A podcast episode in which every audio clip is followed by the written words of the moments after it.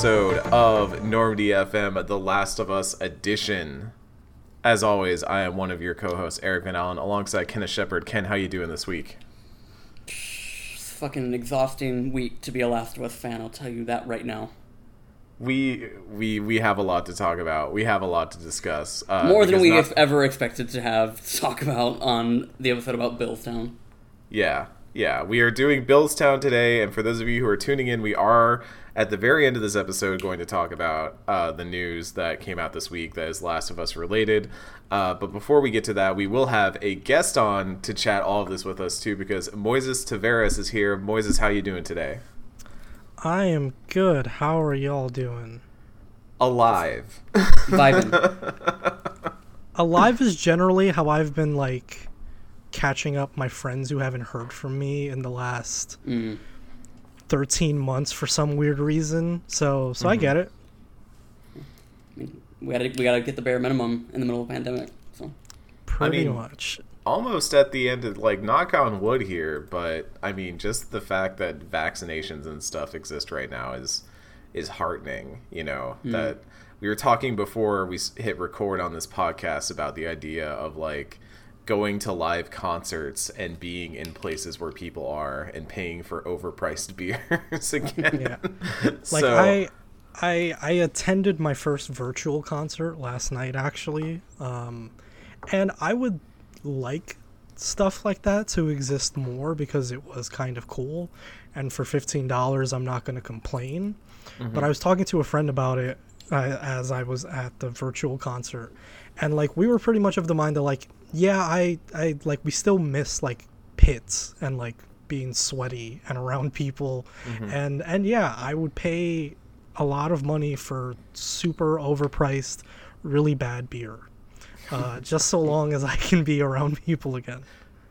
Uh, if you don't mind me asking, how did you attend this virtual concert? Because the first one I went to was actually way back at the beginning of the pandemic, and it was like a charity concert that was hosted in Minecraft and was headlined by like American football, and there's some other like smaller uh, musicians there, like Hana and um, I forget who else was there all of a sudden, but uh, that was super weird because it was like you were interacting in Minecraft and they did a lot of stuff to like build not just a venue but like little areas that you could explore and like mini games you could do on the side. But like it was kind of weird because it was basically like everyone was group listening to an MP3 almost. And and like uh it it's still like it still kind of hit me in the gut a little bit because that was kind of the moment where I had to like make my peace with what was going on because I was sitting there and I was like this is what it's going to be like for a little while. But um I'm interested in what your virtual concert experience was like compared to like just hitting spacebar to watch my dude jump around in the pit in Minecraft. Um, so so much much tamer than uh than mashing on the spacebar for sure um it was it was fine uh i i've been recently using uh airplay on my macbook to to like occasionally watch something that i that i found like on a browser or something like on the tv and it didn't work yesterday. It decided to suddenly stop working the one day i could really use it. So I just enjoyed it like on my laptop, sitting down at my dinner table, um, which not the best way I guess to experience a concert, but was fine overall just because the production on it was like it, it wasn't a live show. It was it was pre-recorded. There were transitions. There were like different stages, I guess. Um, and so like all of that sort of made it a much more like genuinely cinematic experience. It felt more like watching a movie of my favorite artist rather than a concert. But they were still obviously performing. Um, so on on that front, like I at least appreciated that the production made it a lot smoother because I had heard about past virtual concerts that weren't exactly great. Um, you know, I, I know that people have been trying to host all kinds of things on Zooms, like weddings or or I don't know bridal parties or or stuff like that, and like I know it doesn't always go well. So I appreciated this, and it was Yeah. it was pretty good. But also, I remember the last time I saw these guys, and I was jumping around in a pit, and Mm. it was the best time of my life. And so I'd rather have that. Who uh who was it? Uh, it was a it was a boy band called Brockhampton. I don't know if Mm. y'all have heard. of them. Oh yeah, yeah, I've heard. Yeah, yeah, they're they're they're from Texas, so you know, shout out shout out to to y'all. Um, but yeah, they're uh they they just released their their newest record and they decided to do a live show to like launch it. Right. it was it was pretty good. Yeah, the only uh, virtual concert I went through through the entire past year was uh, in December. I paid it was basically like full ticket price for uh, Jon Bellion, and the the Mm. the thing that they were saying was like, we this is for the band that can literally not work, and it's this is like that is why we're paying full price. And I was like, you know what, that's valid, I'll do it. But the thing that like got to me was like. This, the show is no longer online, so like it was like a real concert, and then like I, I experienced it once, and that's kind of it. But also like artificial digital scarcity is bullshit, and I hope that he posts that someday on YouTube or some shit, like a couple months down the line. Yeah, I'm I'm wondering if the concert I attended last night will be made available in any way in the future. I we didn't get like a VOD, so Mm. Oh. it's presumably gone unless they decide to upload it themselves. Though I also imagine that people like ripped it and it's online in some capacity somewhere. But I'd rather it like be online in an official way. Um, you know, and I and I I wouldn't even mind paying again because I paid so little for this one. I paid like Mm. 15 bucks for the show, Mm. so it's fine by me. if you want to watch the Minecraft concert I attended, you just you know YouTube search open pit American football and you're gonna find it right there.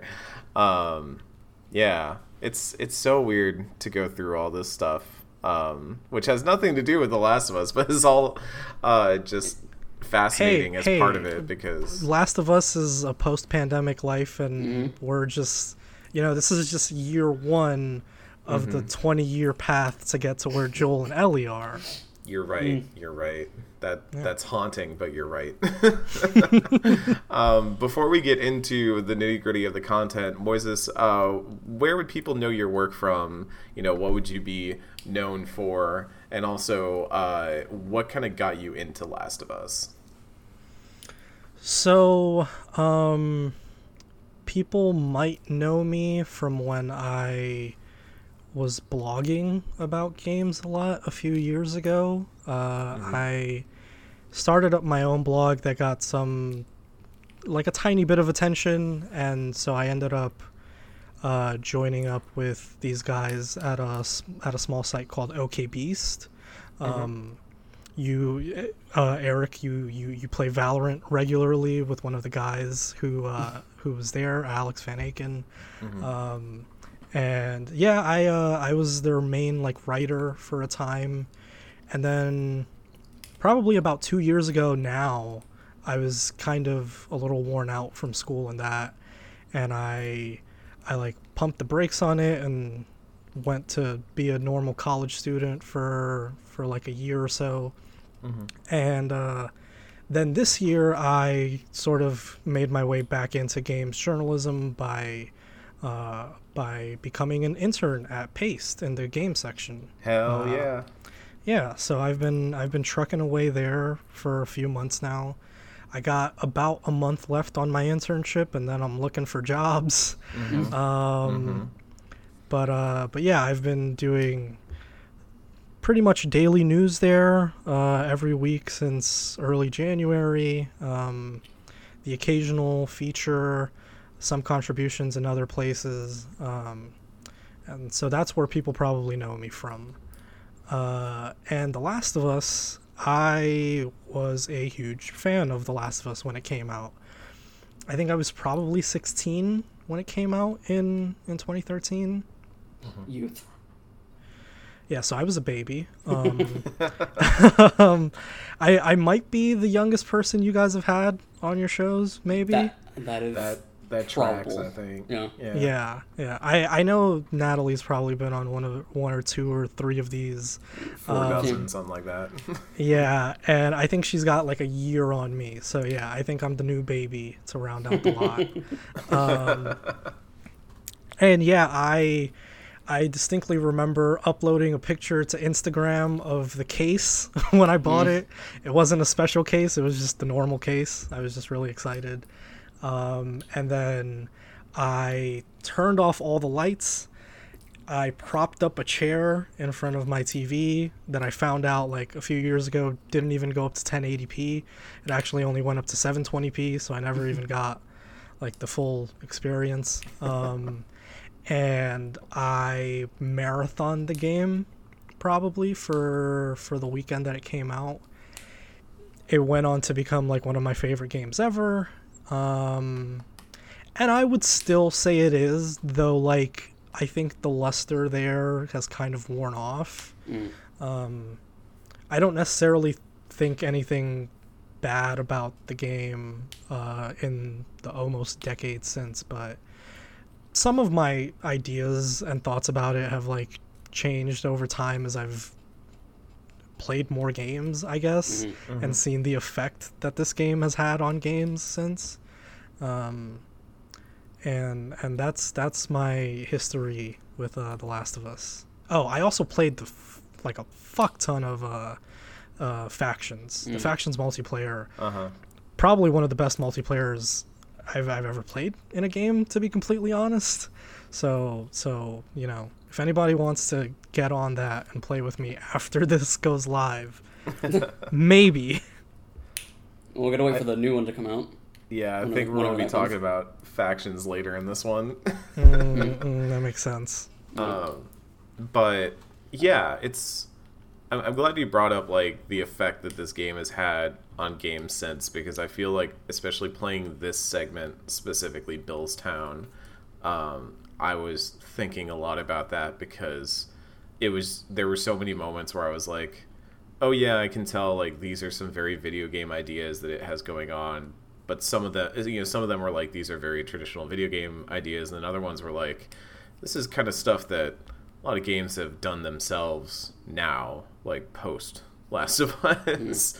Um, and I also like I over the last couple episodes, uh, I've been talking about how I've been going up and down with this game, and I've kind of been trying to figure out, you know, what it is and where its hooks are and why it grabs people. And I think Bill's Town is where it clicked for me. Like where it really truly like I I saw this for what it was. I feel like this is this is the moment where Naughty Dog kind of said like laid the cards on the table and said like this is this is the game we're making. Like this is what we're doing. Um, everything before it, weirdly, now that I think, it, especially in retrospect, almost feels like prologue, like Right. like stage setting. Uh, even the stuff with Tess um, that we that we just got through last week, as as interesting and emotional as it was, it feels weirdly prologue just because the game is now going to pivot so hard into being Joel and Ellie, like just Right. narrowing in on these characters, and I feel like Bill's Town does a good job in establishing that dynamic. Um, but we're off to Bills. uh, we we start the the segment out by going through the woods, um, and uh, having little discussions with Ellie, like we've been having. Although now they're kind of I feel like there's a kind of awkwardness after the way that our last episode ended with Joel just kind of like laying down the law and being like, "Hey, this you got to listen to me. Like this is what's got to happen." Um, but Ellie's still trying to keep things a little jovial. Um, they do address why they're not going back to Boston and not going back to Marlene, uh, which Joel basically saying like, "Look, it's Marlene. We don't know if she even made it, and also like it's getting back into Boston is not likely to happen. So obviously, we're still on our way to uh, Tommy's place instead. Uh, we do get a new game mechanic, and one that I'm going to admit I did not start using until much later in this uh, segment. I, I don't think I like properly appreciated how good upgrading a melee weapon is because when they Mm, when they no, you introduce it, they're like, "Oh, hey, you can upgrade a melee weapon," and I looked at it and I was like, "Okay, cool. I can use a bunch of resources to turn a club that would normally be able to like take out maybe a couple runners uh, into something that will just instantly kill one runner, but it's going to break eventually." I'm I'm somebody who like I don't like things that break after X number of uses because to me that puts a timer on it. So you just you hated Breath of the Wild, huh? No, see that's that's the core difference. This is the core difference. When everything breaks, now I have to work within that system. But if you have a Okay. system where I can either use something that's slightly more powerful but will eventually break, or I can just use the basic tool that never breaks, I'm going to want to use the basic tool that never breaks. uh, because to me, that makes the most economical sense, and those resources that I'm putting into something will eventually be lost. I can put them towards something else. So in my mind, I was like, I'll just make shivs. Shivs seem useful. Why would I not use those? Um, so when I started out here, I was like, yeah, sure, whatever, melee upgrades. By the end of this uh, segment, like getting, like finding a, a bat or or whatever, like a two by four that I could turn into something when I knew I was going into an area with a lot of runners or something like that. Oh my god, lifesaver in some situations. Yeah, And I- Yeah, I, would no. have absolutely not gotten through some of these sections if I hadn't had a uh, melee upgrade. Yeah, I I honestly I um I've I've played through this game a few times now. I I played it when it came out and I played it on normal. And I played it on when when it remastered. I think I played it on normal again before then doing the stupidest thing imaginable and ratcheting it all the way up to grounded. Mm. Um, and now, in the spirit of complete transparency, I finished Bill's Town section maybe a few hours before we we recorded. Now, Valid. Valid. I, And, I uh, finished things like hours before we started to. Yeah, um, and and now I'm playing through it on hard, and especially on hard and on grounded, it kind of becomes essential to really play with everything that the game sort of lays out for its survival mechanics, especially including uh, in, in, like upgrading your your melee weapons like that, because because the the thing that also becomes really apparent later on in this section is that like some of the AI, especially on some of the higher difficulties, um, is just a little wacky.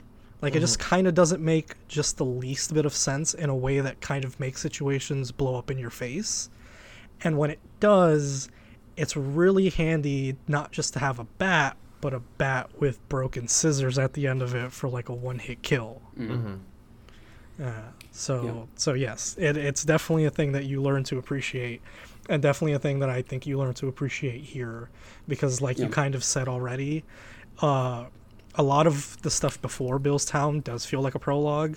I I genuinely do consider it a prologue. I I know that there's a a technical one, which is all the stuff before uh, the 20 year time jump, but a lot of the things and and really a lot of the characters like they kind of fade out of the last of us at this point and it does really just hone in on these two Mm. um and so like when the game chooses to literally just narrow its focus all the way down to them um i think it also like widens the scope of the things that you can do it widens like the scope Yeah. of your your tools um it widens the scope of the spaces everything sort of widens in a way that really makes the game settle into the rhythm and like place that it's going to mostly deal with for the rest of the game and hmm. sort of the series. Yeah. Mm-hmm. Yeah, I was especially noticing it just like this section was the point where it like it was introducing a lot of stuff, but I still felt like despite the fact that I was being given all these other resources or and different or different ways to use resources rather, I was still pretty much held, like beholden to whatever I could find in the moment because like I even like when, the section started when we were in, were in the woods with Ellie, I was already realizing like oh I don't have much on me right now. Like I really did use basically everything I had at my disposal to get out of Boston. Um, so I like even points later where we'll start like you know focusing on like upgrading weapons and kind of like specking Joel in certain ways. Um, I still felt like I was having to be like very versatile, and, like very uh, able to like kind of adapt to whatever was around me, um, in a way that I don't know if the game can maintain the entire way because eventually those upgrades do have to start like uh, ushering you to like a higher level of uh, capability, but here especially, I was like, they're doing a really good job of making me feel like I am fucking like scrambling, to trying to find something that's gonna get me through the next room. I, I I have a question. Are you guys playing on higher difficulties as well? Oh no, no, I'm playing on normal. Yeah, Uh, I'm I wanted normal. I wanted the normal because this is my first time actually playing it, so I wanted Yeah. that like normal experience.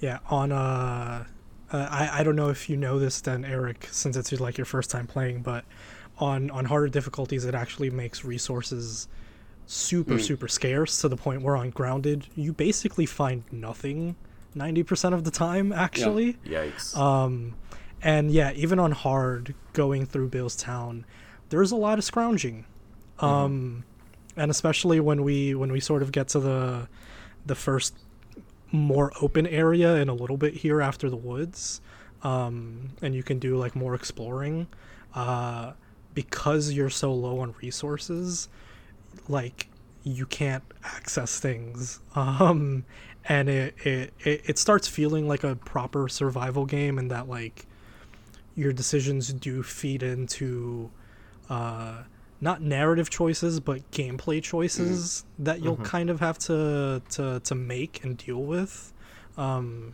as as the game goes on. Uh and so yeah just all of this to say basically that like this is where like mechanically the game starts really solidifying in a way that i i appreciate it then and like revisiting it now like still still feels good still feels true um and like actually stands up in a way that sometimes this game doesn't Yeah. uh, which I know you guys have gotten into uh, as you've talked about, like how it doesn't stand up as a shooter sometimes, or you know whether the stealth is good or not. I think it gets better here. I mean, we'll we'll get deeper into this. I think once we get to, to later sections of this, uh, once we're kind of doing what we need to do in this town to to get the car that we need to get out of here, because that's kind of the goal here. Is that uh, as as Joel mentions, as we finally get into the town, um, we're we're trying to get a car from from Bill so we can get on the road and um and, and get to Tommy's place. Uh, but as we also learn, uh, when Ellie asks, you know, where does Bill live and all that, and Joel has no idea, uh, we quickly get the sense that Joel maybe does not know as much about Bill's town as as even we, the player, were led to believe walking into it. Um, which I think is kind of a moment where like I tensed up a little bit more, like just reflexively. I was like, because again, that's one of the weirder parts about this game. I feel is that as a player, we are in control of Joel, but we're supposed to be seeing it through the eyes of Ellie almost. Mm-hmm. Like we kind of see mm-hmm. the the world and interpret the world the way Ellie does, which is a lot of this is new to us. A lot of it like we don't really know, and we're playing the character who is supposed to theoretically know everything, but even we're learning like the dude we're controlling doesn't know shit about the town that we're walking him into and it's um, Yeah. kind of a weird little bit of friction there that i like where i had a moment where i was like i wanted to almost like talk to joel and be like wait what the fuck do you mean joel? Like, like does this dude actually owe us a favor? Are we about to rob a dude? You have to tell me if we're about to rob a dude. That's it's a very different tenor to this conversation than i thought we were going to have. Um, but uh, one of my favorite parts here, as as we start to move through the town, um, actually two parts that that really stuck with me, uh, even after playing. Uh, the first one is uh, as you're kind of moving around the initial town area, picking stuff up, trying to figure out a way to get deeper in. All of a sudden, I heard a noise, and I was like, "Oh, what the fuck was that?" And I realized it was Ellie, and Ellie was trying to whistle. and um I was like and and they had this whole conversation where Joel's like you don't know how to whistle and stuff like that and um, I know that that becomes a thing that that kind of becomes a running little quip thing that runs throughout the game and I think this is just like the start of it um but man that got me the first time where I was like what the I- fuck was that noise yeah, I was uh, I was in like a more uh, like it was before we even like got into the, the city proper. There was there were a couple clickers around, and I like did not have the uh, materials to take them out. So like I was still kind of sneaking around because I didn't know what was going to be there. But like I guess the game realized I was in a safe place before I did, and thus Ellie like you know started to do one of her little quips here, and I was like, what the fuck. Yeah. Ellie with that chaotic energy trying to learn how to whistle in an area full of clickers. it's it's funny that she does that uh, because like also the AI just isn't like all that good s in in this game, and so like they'll they'll frequently also just collide with things a lot, um, and so when you get into one of the shops, uh, like down near the end of the the first like big street you get to, there's like a music store yeah, yeah. and sh- her her AI like just made her fucking mash into the drum kit. Yeah. and so like she yeah. knocked over the cymbal and she scared the shit out of me actually um cuz I thought that cuz sometimes the last of us plays with you by like making you think you're safe and then you know something will jump out of somewhere um and and I I, having not played this game in a while, thought that like maybe there was a clicker there that I just forgot, and instead it was just her like, uh, not even purposefully, but like just completely accidentally like setting things off. Um, so yeah, it's it's just a funny coincidence, I guess, that like she also starts whistling in this section, because you're not really expecting her to do that, and then like. It, it, it does start to pay off as like a, a quippy thing that like they do back and forth as the relationship builds. Yeah, and, and like the other thing that that gets established here is you get to a door that they need to like unblock from the other side, and Ellie has to kind of talk Joel into convincing him that's a good idea to lift her over and and let her unblock it from the other side. Yeah. Um, which is kind of a you know like I, it it gets touched upon later, uh, and we'll, we'll talk about that specific instance later. But like, it is this moment where you're like, oh, that character is on a part of the game map that I can't reach if she's in trouble or anything like that, and it is that little moment of like, oh. Like it, it was unsettling for me. Like we, we, oh no, we gotta, we gotta rectify this immediately. We can't have these two characters separated by this door. Come on, hurry up, unblock it. Like, there Yeah. there could be runners around or shit like that. Um, and I think it does a good job uh, through other parts in this of really emphasizing like the terror it feels when one of your characters is immobilized or in a different situation from the other one and you're having to not just worry about your own safety but like the safety of the other character too. And i think that's how naughty dog really starts to like stress that feeling of of Joel being like a protector of Ellie in this mm-hmm. area is like they start to implement those little gameplay motions where you're not just having to worry about Joel, but like Ellie becomes a danger as well, a thing that you're and, kind of worried and not about. and not even just like establishes him as like a protector, but sort of establishes that like despite how gruffy he is and how Mm-hmm. like much of a veteran I guess he is of this world, like it's still a frightening prospect to go through it alone. Mm. And so I think this is a very like overtly apocalyptic way like playing in the genre and the mechanics but like uh ultimately a way of like getting around to like softening his character i guess a little bit Yeah. um and saying that like yeah you know like maybe he can make it alone but like also most people don't and and you know even whether it be his partner tess who's no longer in the picture or whether it be this teenage girl who kind of reminds him of his daughter from forever ago like he's he's a person who's often relied on somebody else being there with him and he he he he naturally gravitates towards that dynamic rather than go it like alone Hmm.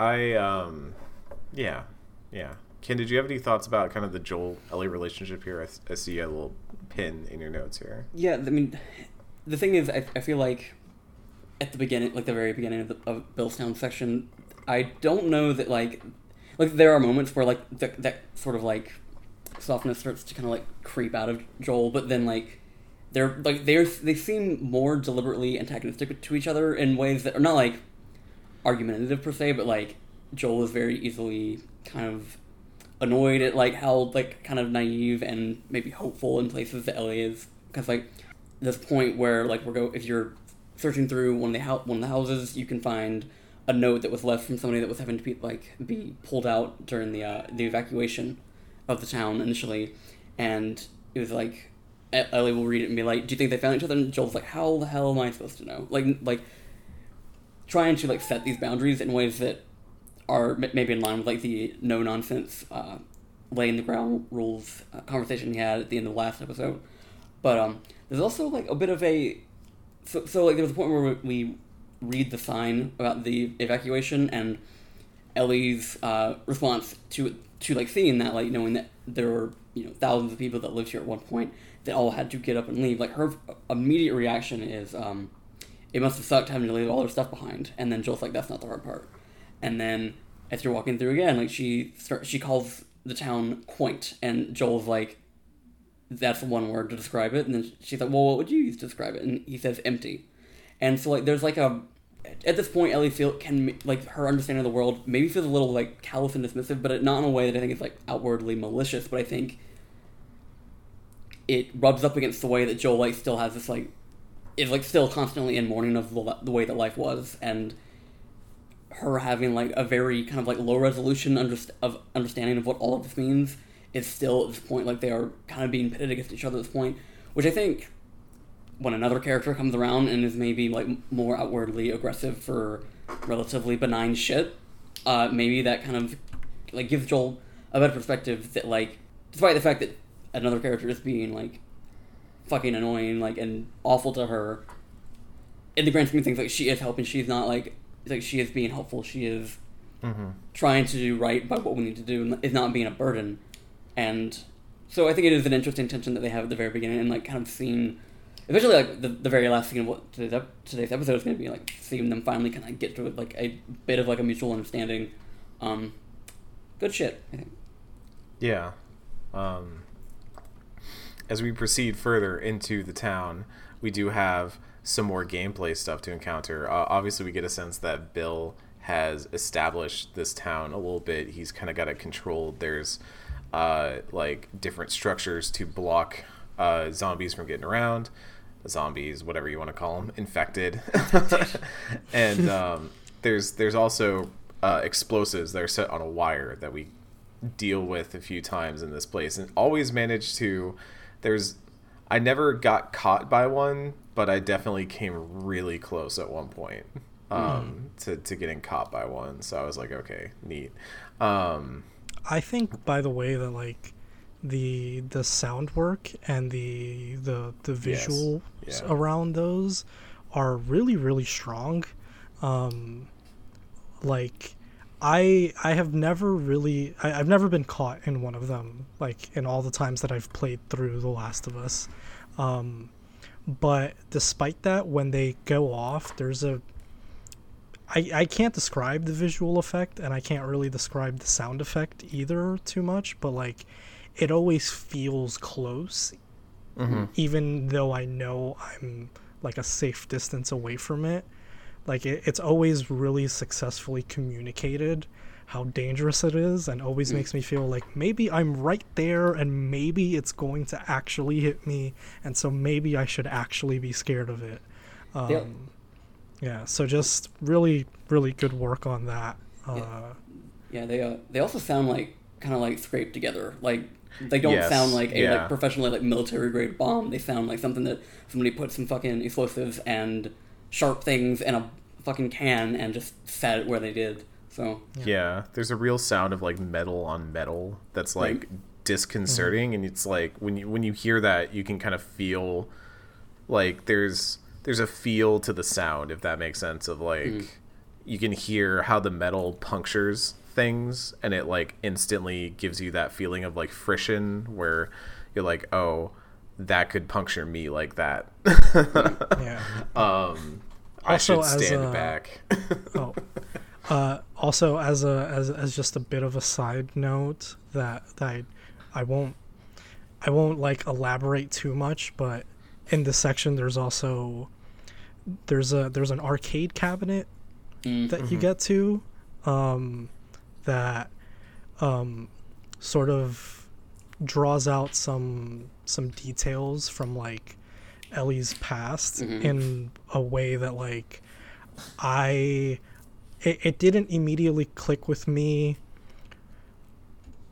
Be- it's I, I I it's hard to touch on because it, it is kind of uh, tied to something that you will experience l- much much much Right. later um, but it's a it's a neat reference uh, to see so early on in the game um, that when you when you do finally get why like the cabinet clicks with her it's actually a really sweet tender Yeah. and like kind of heart-wrenching thing actually um, which is a weird relationship for like this girl who like was never around when like arcades were cool Right.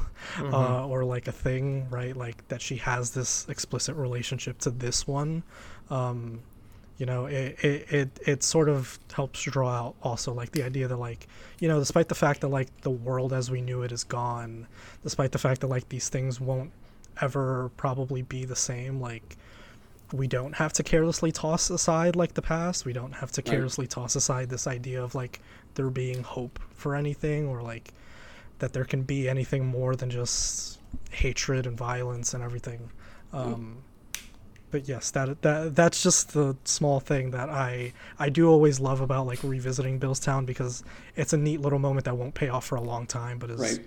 good despite it Yeah. Mm-hmm. Like, the the thing that you were hinting at, uh, there are like a lot of surprisingly like direct references that I, well, obviously I wouldn't have caught the first time I ever played it, but like you know going back through it and like seeing these things, I'm like, oh no, they were kind of deliberate in some of the things that they were making references to, even if it wouldn't necessarily pay off for like about a year after the fact. yeah Eric I'm has no idea excited what we're to talking learn about. what- excited to learn what these are. um, the other thing that we get is maybe something that becomes a little bit more iconic to the series, at least in part two, which is the bow. We finally get ourselves a bow and arrow, Mm. and oh yeah we do um, I I will admit that the first few times I used the bow and arrow, I was like, oh shit, this is a game changer. I'm never using any other gun again. Fuck the other guns. Bow and arrow's best friend now. Um, and like maybe within 20 minutes in this game i was like uh, actually maybe not bow and arrows so much it's like very situationally useful Mm. but it, it It feels is the it is the stealth weapon. It is like the Yeah. long range stealth weapon, and like I so it is generally like where I start any anything that in this game. Like I start with the bow, and if I need to switch out into something else, I will do that. But I always start with the bow, and it was like I had forgotten it controls very differently in part one than part two because part two has like kind of like the Tomb Raider way of doing it, where like holding down L two, you aim it, and then you use the right trigger to pull back, and if you put down L L 2 uh, you'll just put the bow down, bow down entirely. Where part one has L two is uh, aim and also pull back. So like yeah when I so like I, when I hit R two thinking that I was about to pull back, I sh- I you know let the arrow loose too early and it fucked me up. So like it's um like it is still like kind of like I said like with the general weapon that I kind of start with and it's like in the most ideal situations it's the only one I have to use. Um, but uh and it's, and especially I know I know that like ammo is scarce, but it is like there is that added bonus of like arrows do not always break when you shoot them, so they are maybe like something you can obtain again, and so like there is Yeah. a sustainability to them. Um, but uh, yeah, like the uh, way that part two handles Ellie's bow is significantly better than the way Joel's handles in part one. i think yeah I think the frustration for me is like not just that I've played Tomb Raider and other games with bows in it, like um, like Horizon Zero Dawn and stuff like that, but the way that those games interpret the bow like makes sense with how you as because like I've shot bows and arrows in real life before too, and like it interprets it literally in those other games where it's like okay your left hand if you're if you're a right-handed shooter uh, your left hand is the one that brings up Right. the bow and holds it steady.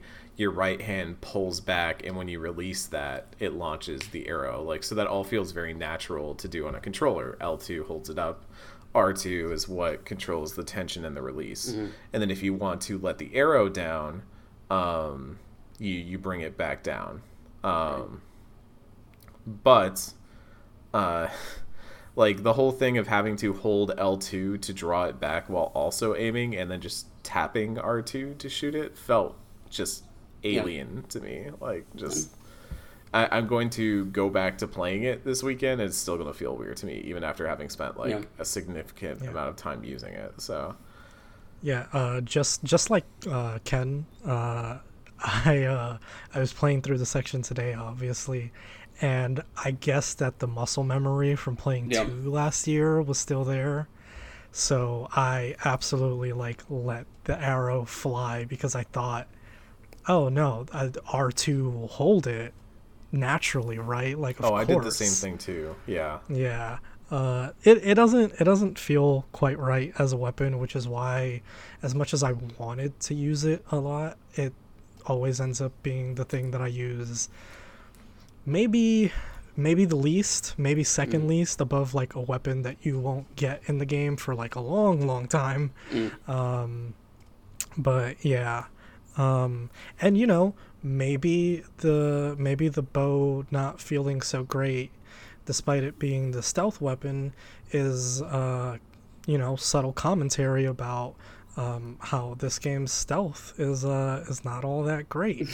um, I, I know we have a Last of Us uh, stealth defender on the mm-hmm. call, um, but you know it, it works in bits and pieces, but not really as it should. I feel a lot, and and some later things in this section kind of draw that out for me.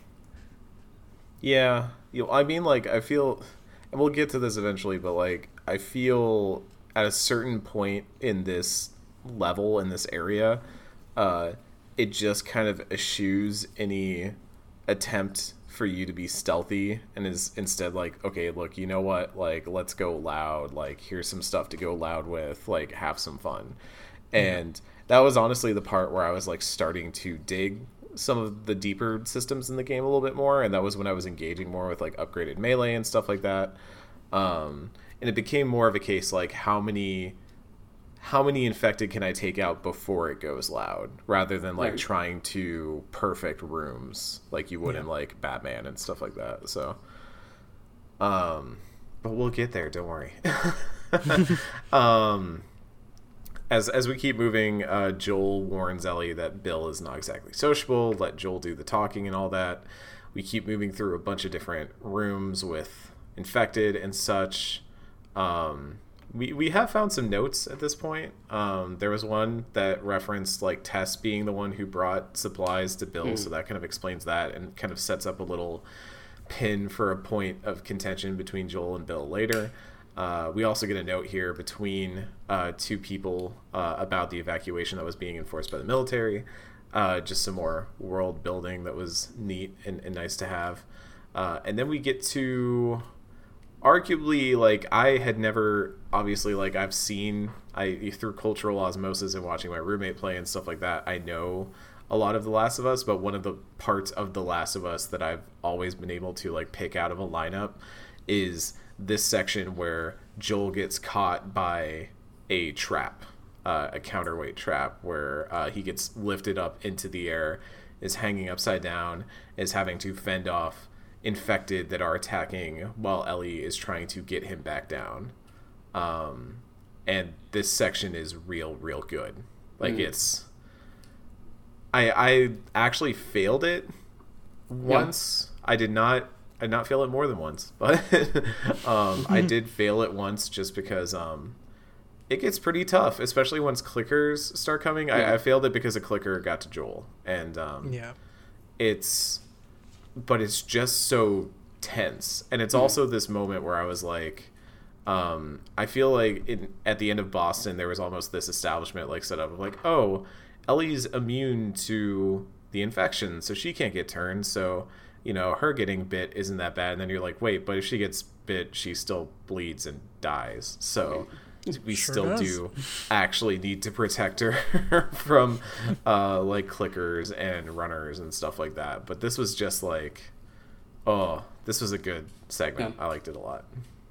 Yeah, it's um, again, again, like we I said it a couple of us back, like a good understanding of like how they can scale down an Uncharted action set piece into a more uh, like a smaller, more dire situation and it's genuinely disorienting. Like, and it got there are like two kind of segments of it. One where Ellie's first cutting in. She's she's kind of safe, but Joel's not.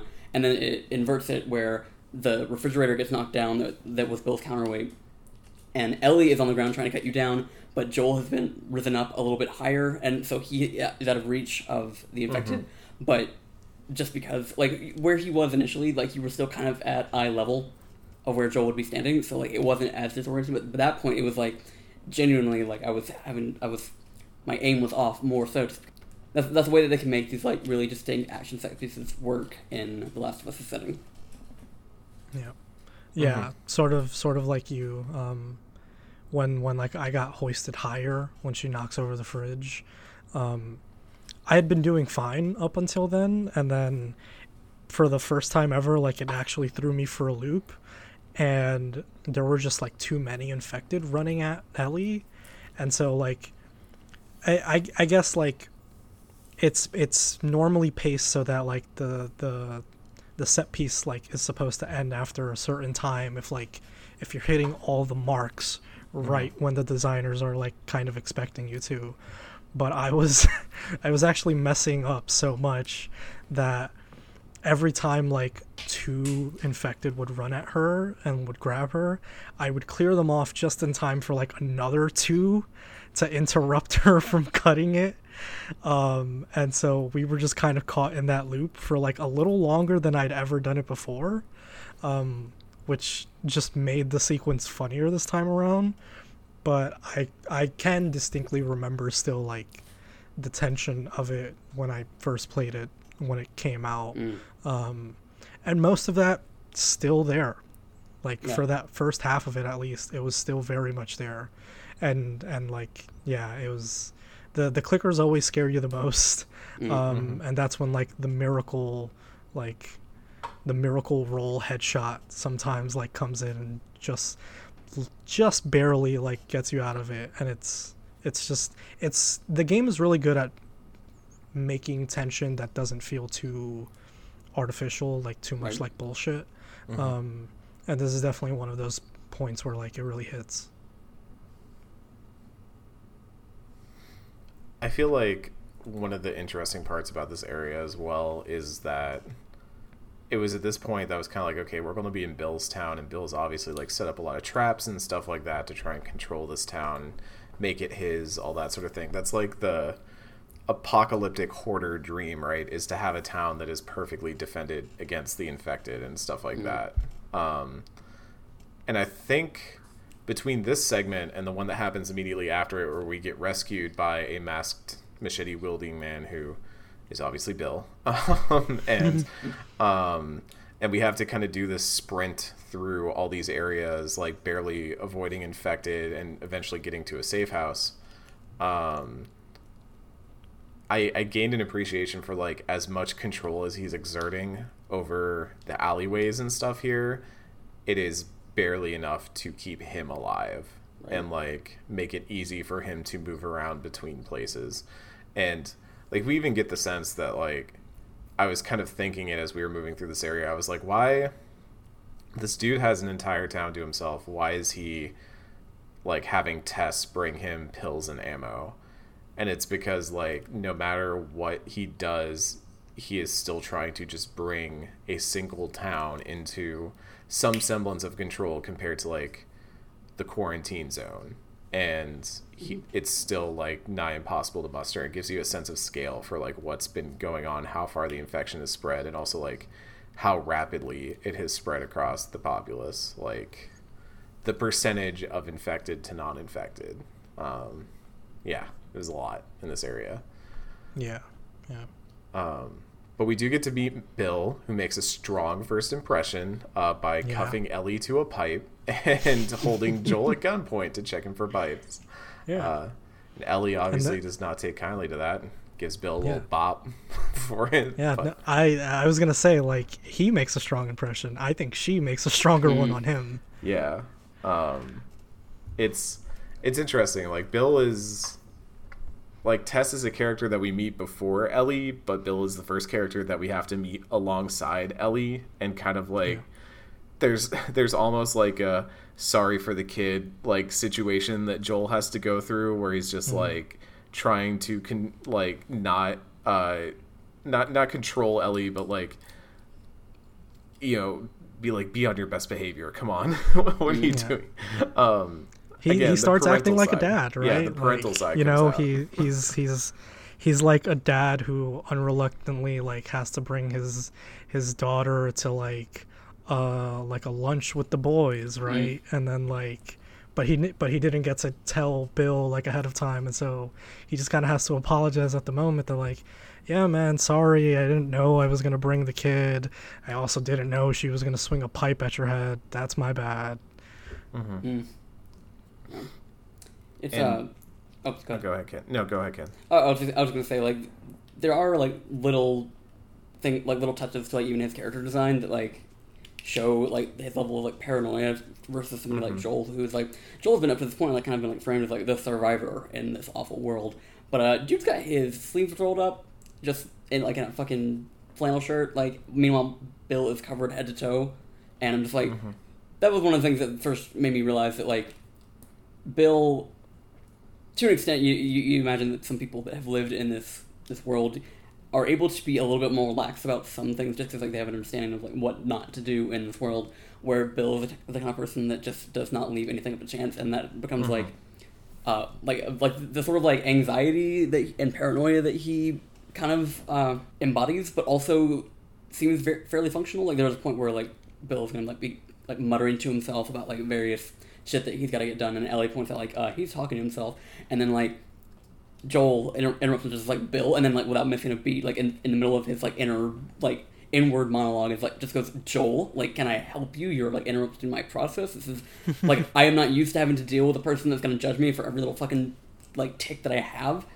Um, so yeah, it's just like interesting, and you know it, it's gonna be like very non subtly like laid out for us that like Bill is the type of person that work that prefers to work alone, prefers to like have the certainty of only having, ever having to worry about himself, um, and that makes him like even in the, this first moment like um, like literally like cuffed a fourteen year old girl to a wall just to be sure, just to be sure that like he's gonna be okay. and and like we're as we move through so we have this first safe house that we're in where we basically tell bill like hey we need a car. Can you get us a car? And then afterwards um we he's like okay well we gotta go get some stuff. You know he makes a sarcastic comment to ellie once we get out of the safe house area where it's like ellie's like but look at all these cars. And bill's like oh yeah why didn't i think of that? I'm such a moron. Look at all these cars. And um that was also a moment where I had an appreciation for like just how long it's been that like yeah there's cars everywhere but that doesn't mean that they're going to have working parts inside them. And like the idea of having a battery to start a car and stuff like that is is something that's becoming not just like hard to find but it's it's a finite resource that will run out one day. And um Yeah. it's it's it's neat. It's a little bit um I'm not a car person. I live in a city where I have taken trains all my life. Mm-hmm. Um, Goals. do do do car batteries last that long? Even like if they, if they, were not used? They can theoretically, maybe not that long, but I yeah, mean, like I never I never bought that like at the end they actually like found an actual battery that kind of worked. Oh well, they did. Well, we'll get to The- like, the explanation later, but like they did the, the car. The better that they found was from a fairly recently working car. yeah, Mm, yeah. The okay. the one that they discover was recovered from a recent, a recently running car. Because that's the whole thing. Is like, in layman's terms, I'm sure if my dad was listening to this podcast, because my dad has tried to teach me much about cars in my life, and I've I've learned some of it, but I've not retained all of it. Um, and but to my understanding is the way a car battery works is it needs to keep its charge up from a running engine. You know, it's kind of designed to be a symbiotic relationship between the battery and the engine, um, which is why sometimes, you know, if the battery is completely dead, you might need a jump start from someone else's battery or something like that. Basically, the engine can charge the battery back up if it's running, but not the other way around. Um, But yeah, if a battery goes dead, a battery's dead. Um, so the one that they eventually find is one that's been recently running, which is kind of what they need. Uh, which is also like I think maybe highlights Joel not being fully realistic about what they needed from this area, but that's that's another story for another day because yeah, um, I don't think the the hermit in the town all to himself is going to be taking many uh, joy rides. So, anyways, Yeah. uh, we we got to get across town. We do pick up a little manual that makes our shivs better. That's that's rad. Enjoy that. Um, and immediately, like as we're moving through town to Bill's uh, weapon stash, uh, he brings up stuff like Tess. Um, he and Ellie kind of have a very confrontational relationship, let's say. Uh, Bill and Ellie do. Uh, they kind of poke and prod at each other. Um, they do kind of bring up the Tess stuff a lot as like a little bit of tension and all that.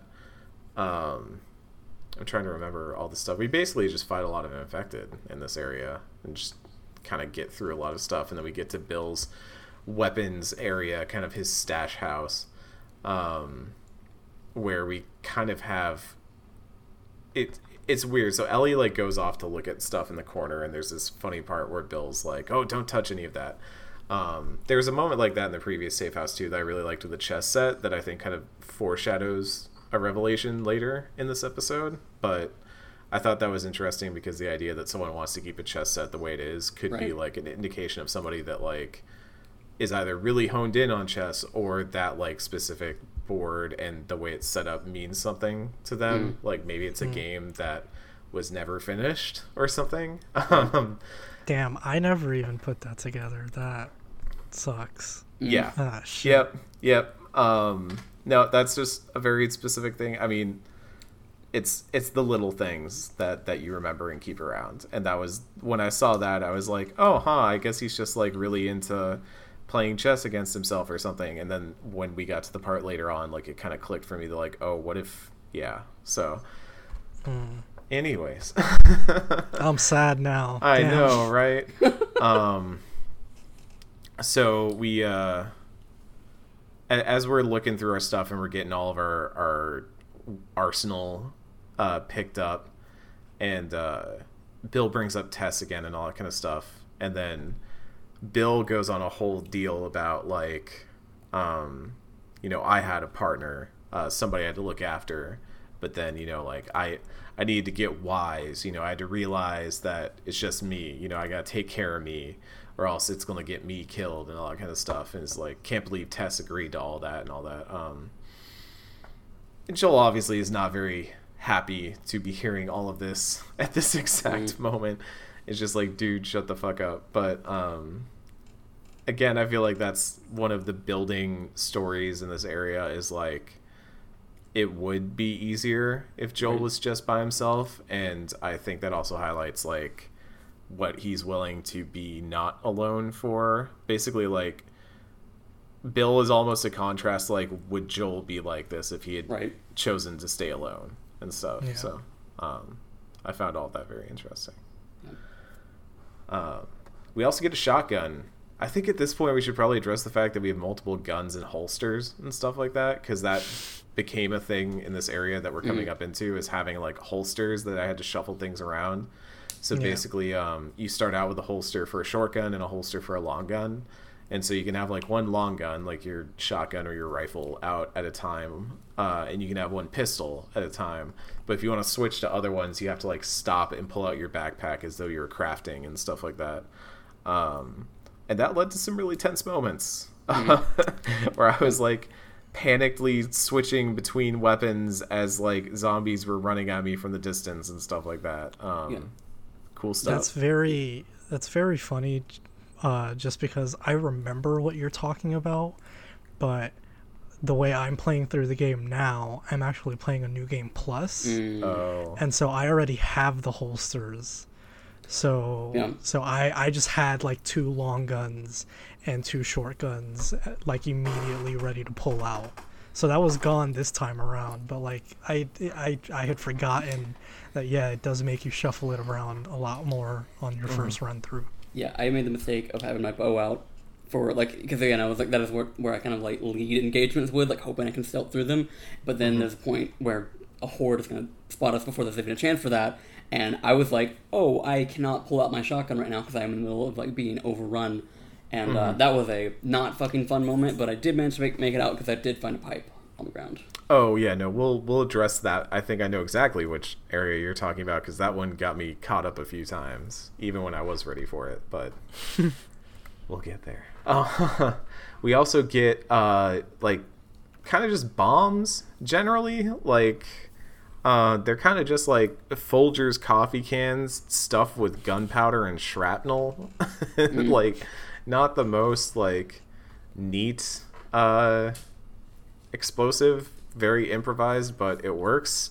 And they, I, I'm still trying to figure out how I use the bombs. Because like they they are either like they can either be proximity or you can blow them up yourself.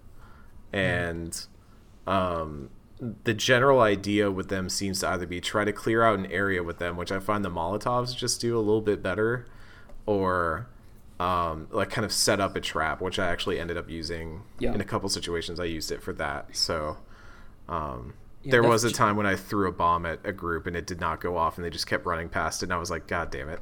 So- Yeah, that the the trap uh, angle is usually how I'm using them, just because like they are like they are set off by proximity. So if you like, you know, if you it does not land fast enough, you can't necessarily get something that's charging at you.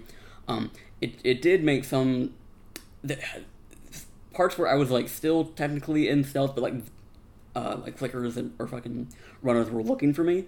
Um, it worked to throw a, a pipe bomb out, and then they would all you know flock towards it, and that was when uh, I would get like you know, oh, two so or it three out makes of them. it makes noise like a brick. yeah, and Okay. so that's you know th- they are situational when, but uh. th- They work, I guess, in a few different situations, but they, like they are very much. They're not a grenade like that you would get in like a, a general Right. shooter. Yeah. Um, yeah. Yeah, I I straight up actually just usually don't use the nail bombs when I play the game. Mm-hmm. Um, there are maybe two points in it.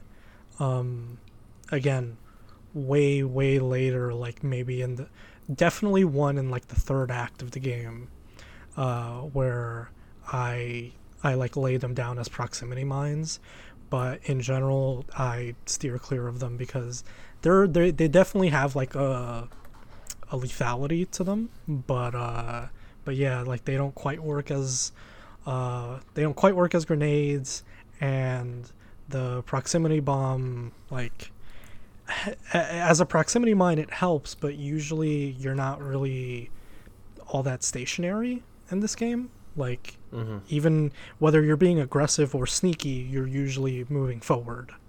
So it doesn't really make much sense to me personally to set up a proximity mine Right. because usually that that's for me that's like okay I'm holding down a spot uh like let me let me make sure that nothing can flank me. And while there is a there is a place at the end of this section where that's applicable, you can also just like kind of zoom through that section uh, and we we can talk about that when we get there but yeah I do think they generally they're not like they don't function identically in part two, but like there's a, like the equivalent thing and that you can use in those games. I think they work better in those more open spaces just because you are kind of able to kind of manipulate what's happening in those sections more so when you don't have to necessarily get like there's not like one exit you have to get through, which the more linear um, streamlined stuff of part one is kind of more built around. Yeah. Mm-hmm. Yeah. Um, it's interesting. And we also have a weapon upgrade table. Um, I actually can't remember off the top of my head what I crafted here, but I want to say it was something for my pistols because I was just feeling um, like those were probably good to, to have upgraded. They would, you know, something that I kind of always have by my side. And if I'm in a situation where I need my pistol, um, I probably want it to be a good pistol. So, um, that that was my uh, my thinking there. Also, like the I want to say I looked at the stuff needed for bow upgrades and was kind of like, uh, but also, so maybe y'all can clear this up for me. So there's like, there are like tiers of needing certain things to upgrade weapons to certain levels. So like I could only upgrade them to certain tiers, and I was like, oh hey, you need another like gear or something to upgrade to the next level of weapon upgrades or something. Yeah, you'll um throughout the game you'll find like these uh, toolboxes that are basically like a level up for your um, weapon upgrading capabilities. So you'll have to have like the actual uh, whatever the resources, uh, but also you'll have to have the level of Hmm. like upgrading and crafting ability, yeah. yeah, to Okay. Yeah. Yeah. So I got I got caught on that in a few areas. So You'll uh, as long as you keep an eye out on where like the uh, the upgrade benches are. I I think for the most part it actually keeps the the tools like the the upgraded tools um, near those. Mm. So so long as like you get uh, like to them and then like look around for those, you'll generally find them. Uh, but yeah, yeah. So so yes, you do you do have to have technically upgraded tools for the later upgrades. I mean, I will say that I'm playing. Um, whenever I play, I have a little guide open that tells me where all the manuals are because I I know I don't want to miss those um, because they seem like just very useful in in the course of getting through this game.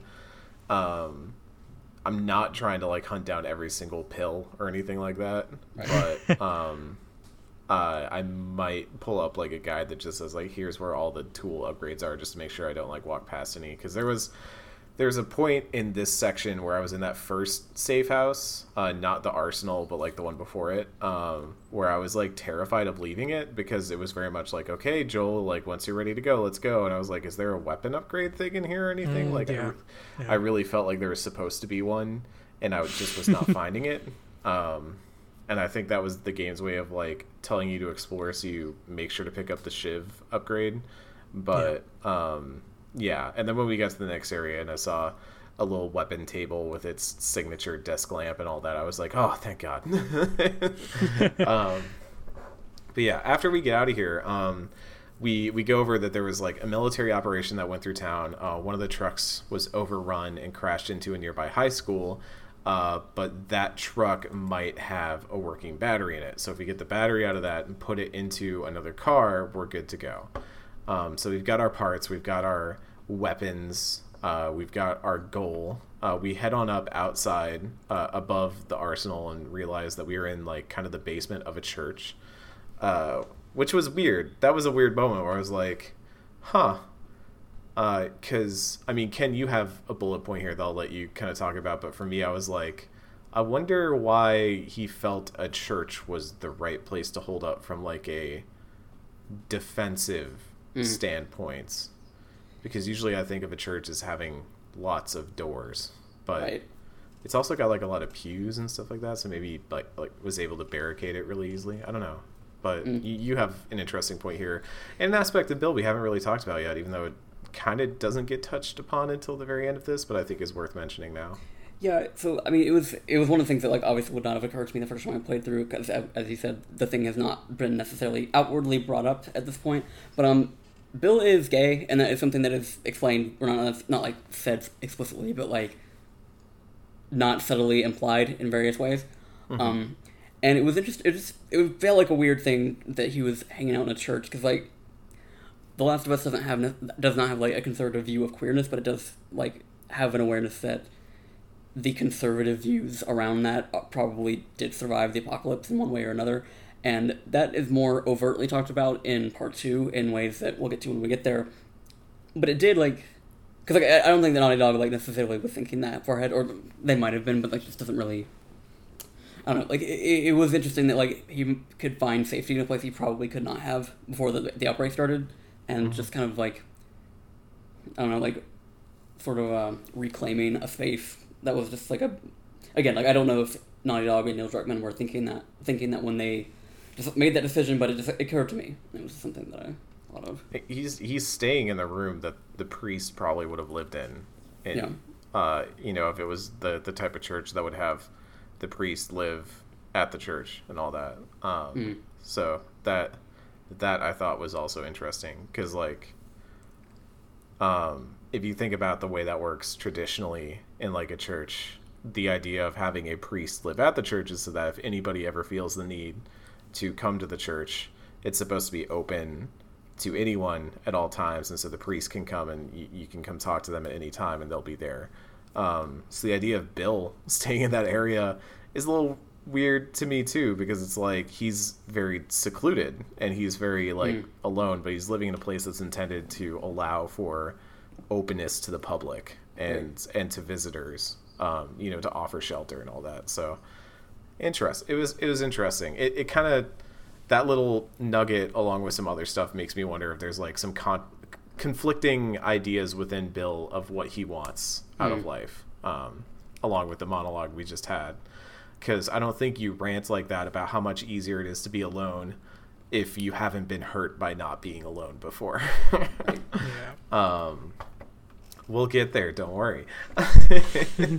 um, and so then we we get into this area that was a little bit hard for me to navigate. I got to be honest. Um, they kind of just give you this signpost, which is like the um, I forget what they call it, like the marquee at the local high school, like where they would kind of have announcements and stuff like that outside and all that. Um, I can't remember Yeah. if it was one of those or if it was like the the football field scoreboard or something like that. But it was like a big sign in the air that was supposed to like represent where the high school was. Um, I think it, I think it might have been like a like a football field type sign, like you're talking Yeah. about. Yeah. Did y'all have those at your high schools? Like the marquees that like they they put like this this Friday theater drama putting on play and stuff like that. My high school would have never ever fucking advertised anything other than sports. So no. Oh, Uh, my my high school was uh, built in where a condo was supposed to be, so we we didn't really have the structures for that. But my my elementary school did. Yes. it's it's it's strange. This is me reflecting more on my upbringing and being brought up in a Texas high school where football was everything. So we'd always have like where we were playing that weekend and stuff would be up viewable from the the the large street that everyone had to drive down and all that. So, um, yeah, just another weird aspect of growing up around the epic highs and lows of high school football. Oh my god! I really wasn't expecting a Riverdale reference. You can't not drop it. It's too good. It's It's too It's good. way too good in the worst possible way. But yes. Um, look, Archie knew what he was talking about. you don't say that unless you felt the absence of the epic highs and lows of high school football.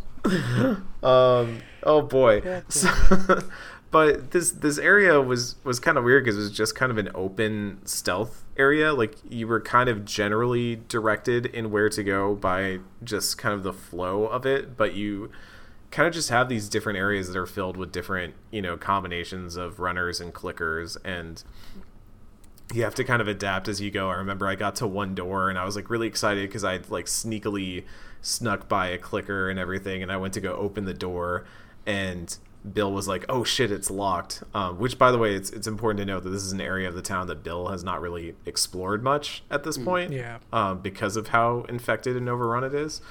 Mhm. Um, and when it did that, I think it made noise, and the clicker was just on me in a second, and I was like, "Damn it!" Um, so I, I took that, I shivved the clicker next time, and, and got through all right. But um, you, you- It's strange that that did that for you because it didn't for me.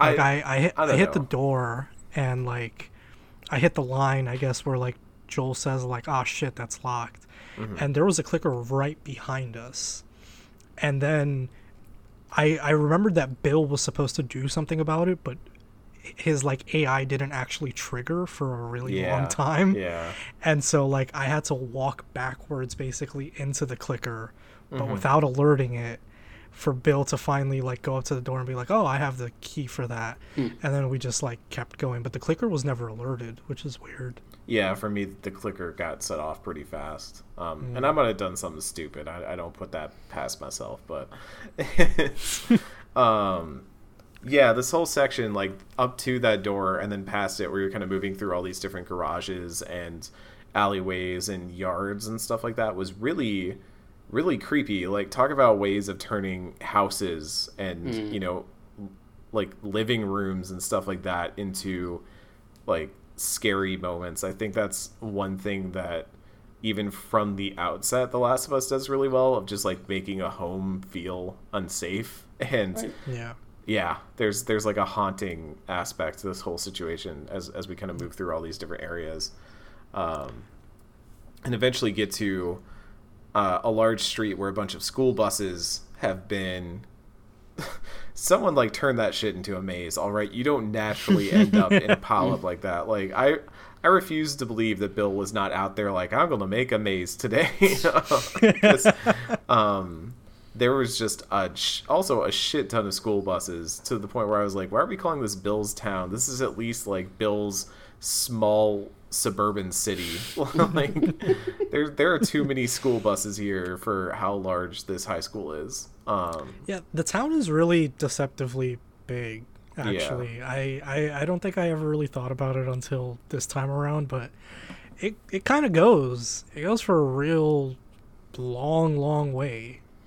it's it makes me wonder because I mean I know like we talked way back at the beginning um, in the first episode of this about how there's um, it starts out uh, pretty close to like where I grew up and stuff in Texas. And uh, you you could tell that there was some effort made to try and like get the way that those areas are laid out correct and all that. Like they had the right highway names and all that. Um, but this area also like heavily reminds me of some of those areas like cities where there would be like a pretty good football team that everybody goes to see every weekend but it's not like it's not small town and it's not like but it's also not like downtown. It's not like an actual like city center. It's just like kind of a suburban community that keeps growing and growing um, but doesn't really ever turn into like a proper, you know, like Houston or whatever you want to call it. It's just like an extremely large city that that keeps on expanding outwards. It's now occurring to me I've never bothered to figure out exactly where Billstown is. It is Lincoln, Massachusetts. Uh, yeah, Lincoln. Oh, it's that makes sense. Yeah. Okay, yeah, I could see that.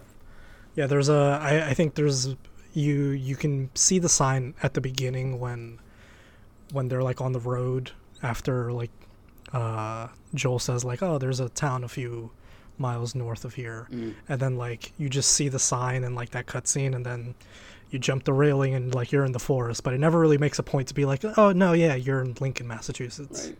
Okay, that makes a little bit more sense. Um, Yeah. That seems about the right size.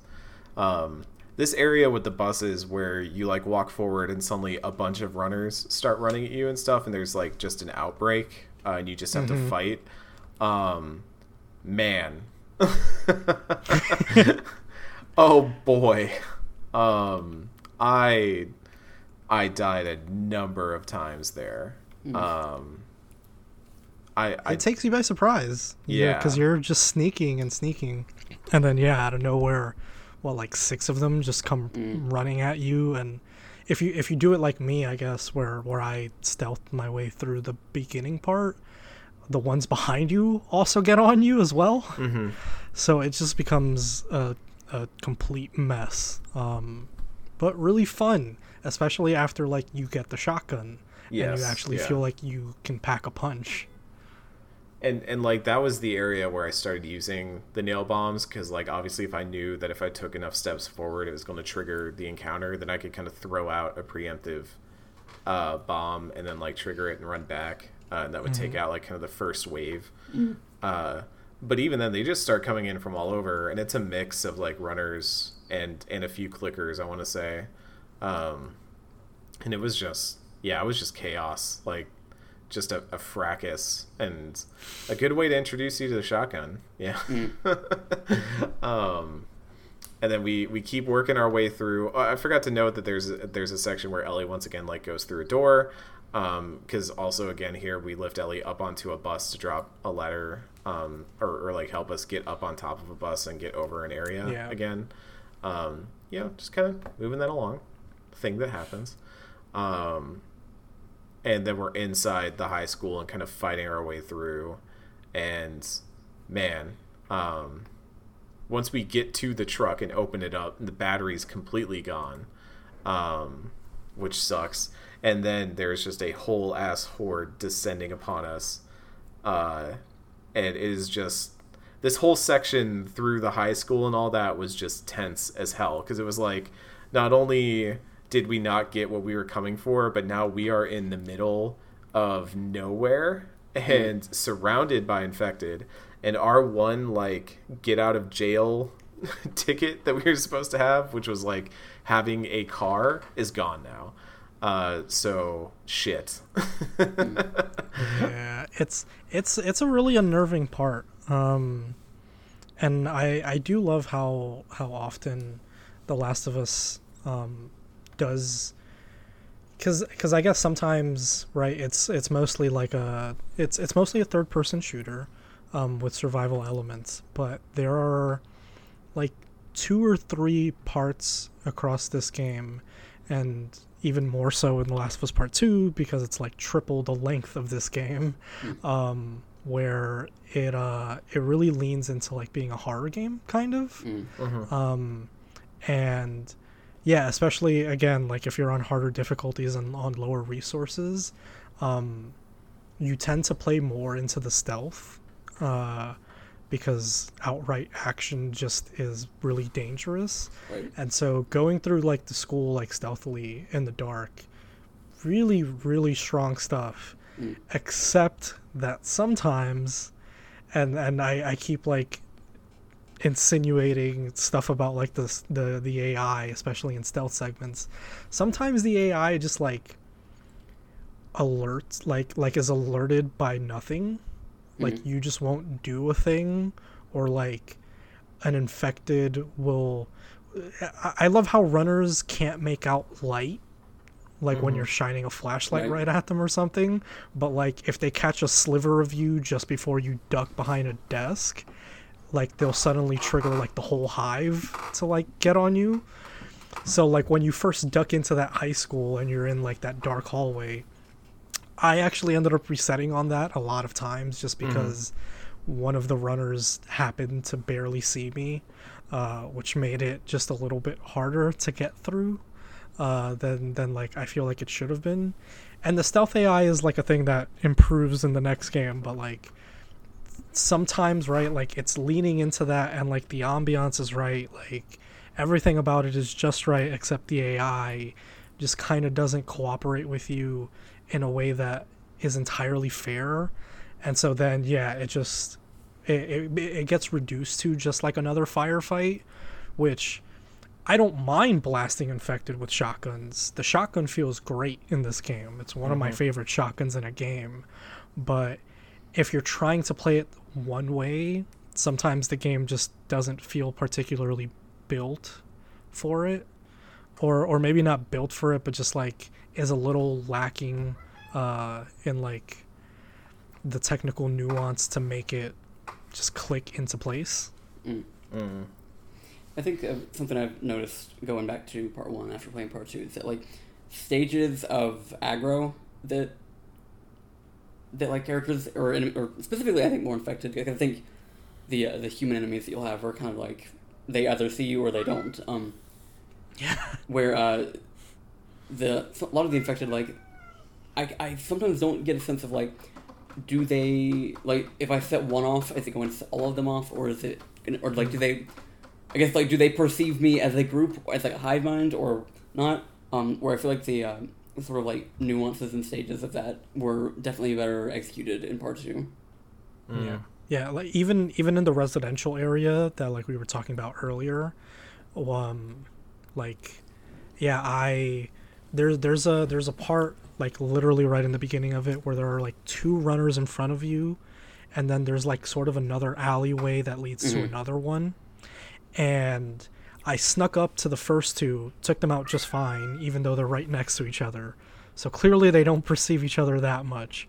But then I took out the like the one that was by himself, and then suddenly like the clickers on the other side of the fence were just on me. yeah Um, So s- yeah, sometimes it just doesn't add up, yeah uh, which is a bummer because I I do want to defend the stealth, and when like when it when it's only clickers, I think you can generally get away with just like sort of needling your way through them in a really tense way, like through those households full of them, like right after this section.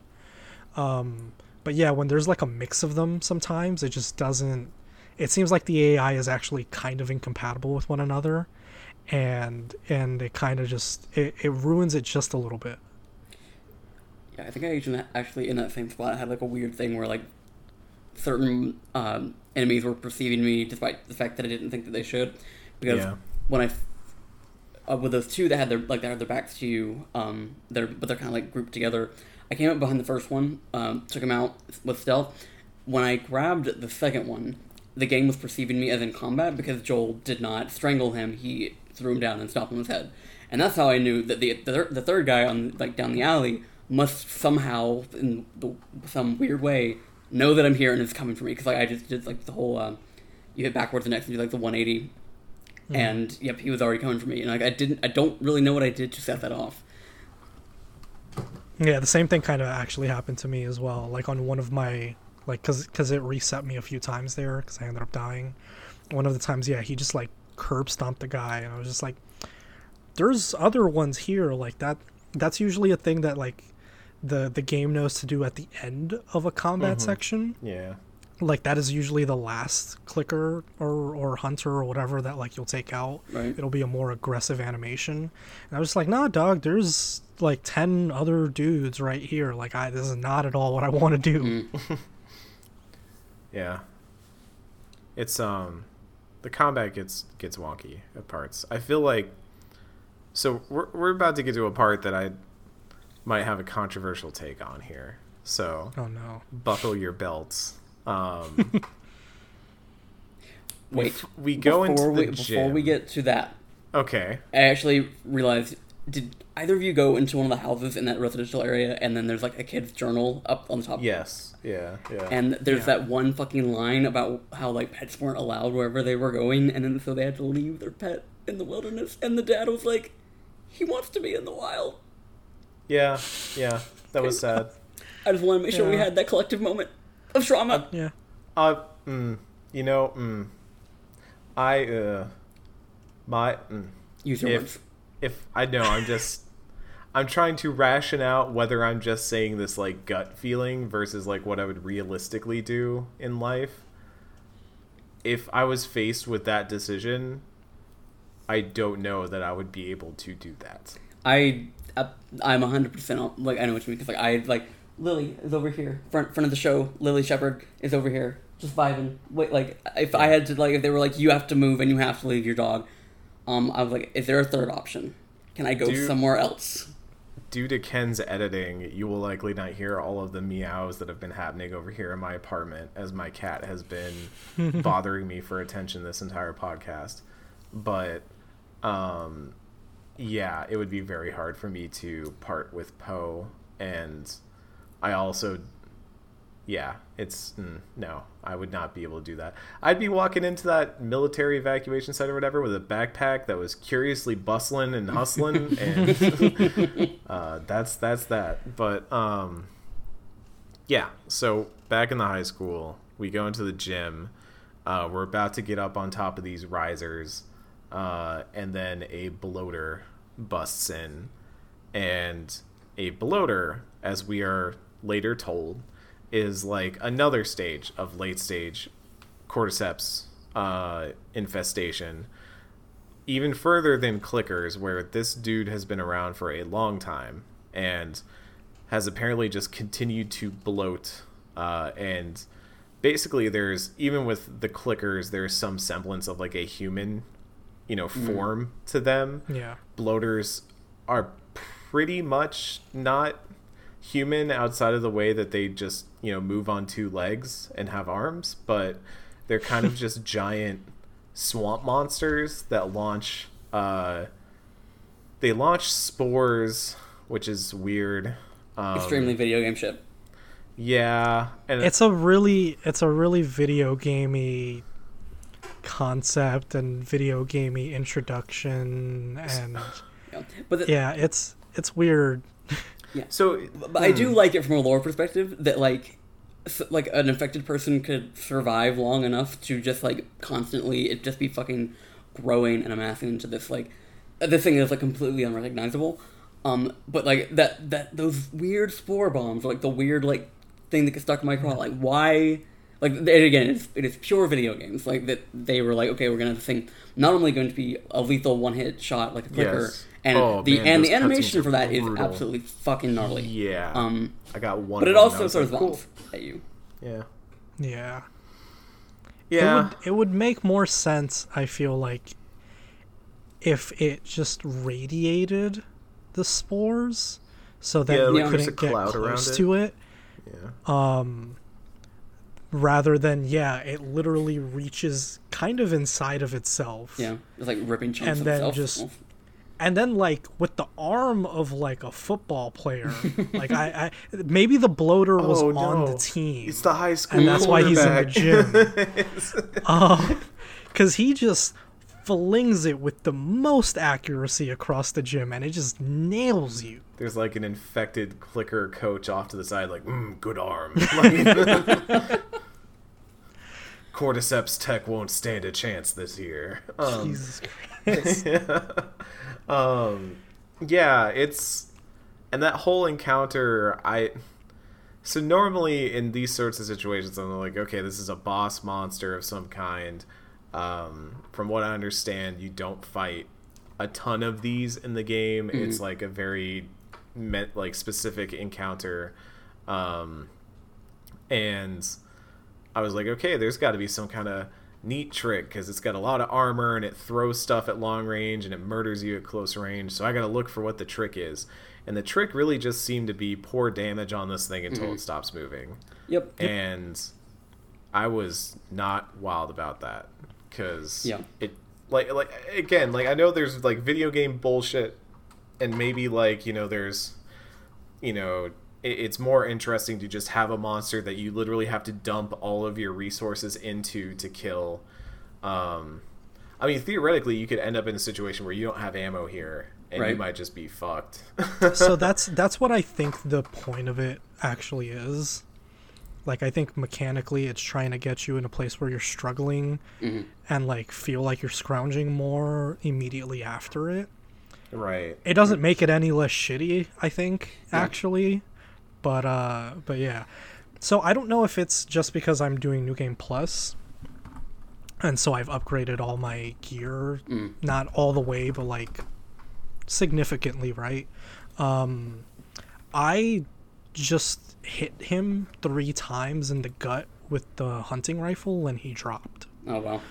yeah you probably Um, had upgrades and stuff because i was hitting him with shotguns and like revolver and i hit him with a molotov at one point and yeah Yeah, I, I remember the first time going through it, just like launching everything I had at mm. him, and I just I guess I didn't know if like that first time around if I was doing too much, or if I was just really overpowered this time around. Oh, did you have? So I, I pulled open the Last of Us wiki because I wanted to see if there's like a specific weakness that you can employ. I know they said something about fire is good against it. It looks like fire, um, like makes its armor more brittle, letting like lower powered weapons actually do damage to it.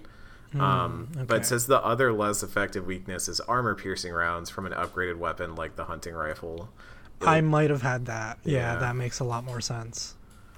Um, it's a it's a whole like it's, it's again it's very video games but like there are going to be points like they are still like an anomaly like this is not something that is not frequent in this world. So like there are to be points later in the game that are not like designated boss fights where they are just to be there very suddenly. Like you're kind of like making your way through an environment and then you realize that this, there's this thing that is not clicking and is like making these like weird grunting sounds and you're like oh fuck. And you've got to you know uh, proceed accordingly.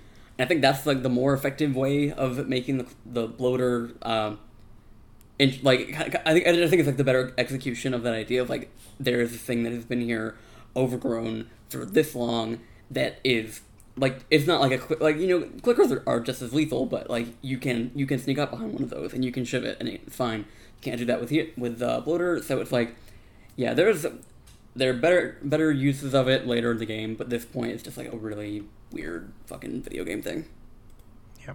Yeah. Yeah. It's I I was not a huge fan of this encounter because I I got what they were going for is like use up all your resources you know, really feel like you're scrounging but I didn't feel like the main game was having a problem with getting that across and so I- Yeah. I, don't know whether it was fully necessary to do and like it's cool to have this idea of of, of you know what is the end stage you Right. know infection what does it look like when you know we've we're now decades into this so what does that look like and that's a cool idea but I hope, and and y'all will probably know whether or not, but like I hope that this is like a rare occurrence and It not is. like, well, we're gonna end the level. Time to throw a bloater in here. No, Um, this is. It's, it's especially the only time you're ever actually going to have to fight one. I think. Um, yeah, I think I think there's maybe, I think, I think there's probably two more bloater encounters, Hmm. If I'm remembering That correctly. right. But like, but yeah, they're not. You're locked in a room with this. Like, you need to fight your way through it. I'm I'm almost positive that the last time you meet one, you can you can actually just skip it. Yeah. Uh, so so yeah, it, it's definitely like the the mostly the first and last time that they do this. Ken will know that it's not the first and last time that they do this in the franchise in general. Right. Yeah. Uh, but for this game, yeah, I think this is the one and only time they do this, especially with a bloater. yeah. I think I know the situation y'all are referencing in a later game. You might, yeah, you might. It might. So I saw I saw images of said monstrosity around the time that the game was out. So Yeah, you're you're you're you're catching on. yeah, yeah. Um. Anyways, once we once we kill that big bad bloater, uh, we finally get out of the high school and and get to a place where we can hole up a little bit. And uh, oh well um a little, bit of a content warning here. Um you know if, if you're unsettled by you know certain deaths and things like that you know maybe skip ahead a couple minutes. Um we find frank. Uh frank is bill's ex-partner. Frank uh, wears a loose fitting Hawaiian shirt. Uh, Frank has been bitten, and Frank has hung himself in the living room of a house. Um, Bill kind of just, you know, is just kind of like, oh, well, that's that's Frank. Um, Yeah. fuck him, I guess. And, um, as as he goes and tries to, you know, see if he finds a car in the garage.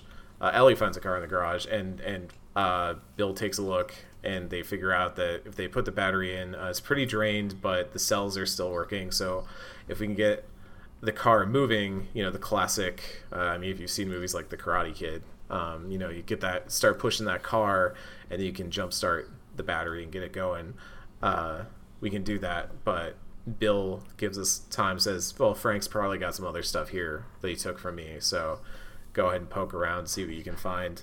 Uh, we can go around, and there's a bunch of supplies. I mean, this is a really like this is a really good restock after the whole No. bloater situation and all that. Yeah. But uh, we also find a note um, from Frank that's basically like uh, it's written to Bill, um, and it's I mean it's basically a suicide note, and it's uh, it's basically saying like he wanted more than just getting by in the town, uh, and Bill did not want that. Uh, Frank was like, "Well, screw you. If I'm gonna get out of this town and I'm gonna go get that battery you're terrified of, of getting, but also like he got bitten getting it. Uh, so he he writes like, I guess you were right. Trying to leave this town will kill me. Still better than spending another day with you. Um, and you have an option uh, to give it to Bill, and I you know I did. And Mm.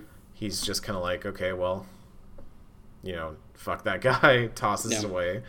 Um, and that's kind of that and that's how that like plot i mean like uh, joel can kind of like you know be apologetic and be like i'm sorry about everything that happened to, to frank and all that later on but bill just kind of like drops it and and you can tell he's still trying to like keep up his wall about like you know attachments get you killed and all that but it kind of leaves it off on that note that like there's this lingering sadness in it. And and i think that's maybe being informed by what my interpretation of that chessboard and stuff was that like you know bill clearly harbored some lingering emotions around frank's uh you know escape essentially. Uh and now seeing what happened to him it's hard not to feel guilt but uh kind of i'm kind of wondering how you feel about all this stuff Yeah, I mean, and like on top of that, like there's also it, it's it's sad because like there is that sort of lingering feeling of like Bill's insistence that like he was better off alone is the reason that Frank died. Mm-hmm. Like, and because Yeah. it was like attachment is like something that Bill thinks is a liability, but like that attachment would have probably saved Frank in the long run. And I think that is what I think is maybe the takeaway here, even though Bill, like as you said, like is uh, still very much um, yeah, keep, trying to keep the walls up, very, much asserting the same thing, and that uh, basically being like, see, he got himself killed because he didn't listen to me. Like you know, the he has to find like a new reason for things to have gone wrong for Frank because if, because then he has to blame himself if he ever like admits what actually happened here. Um, so like there is something that was maybe like even a conversation point going into part two and was only made worse by part two's marketing was that The Last of Us has a bury your gays issue, meaning like they put queer characters in these games and then they kill them for dramatic effect. Um, I don't know, especially after now that part two has like been out and like does things that it does. I don't know that I think that holds water uh, in the grand scheme of things, but there is um.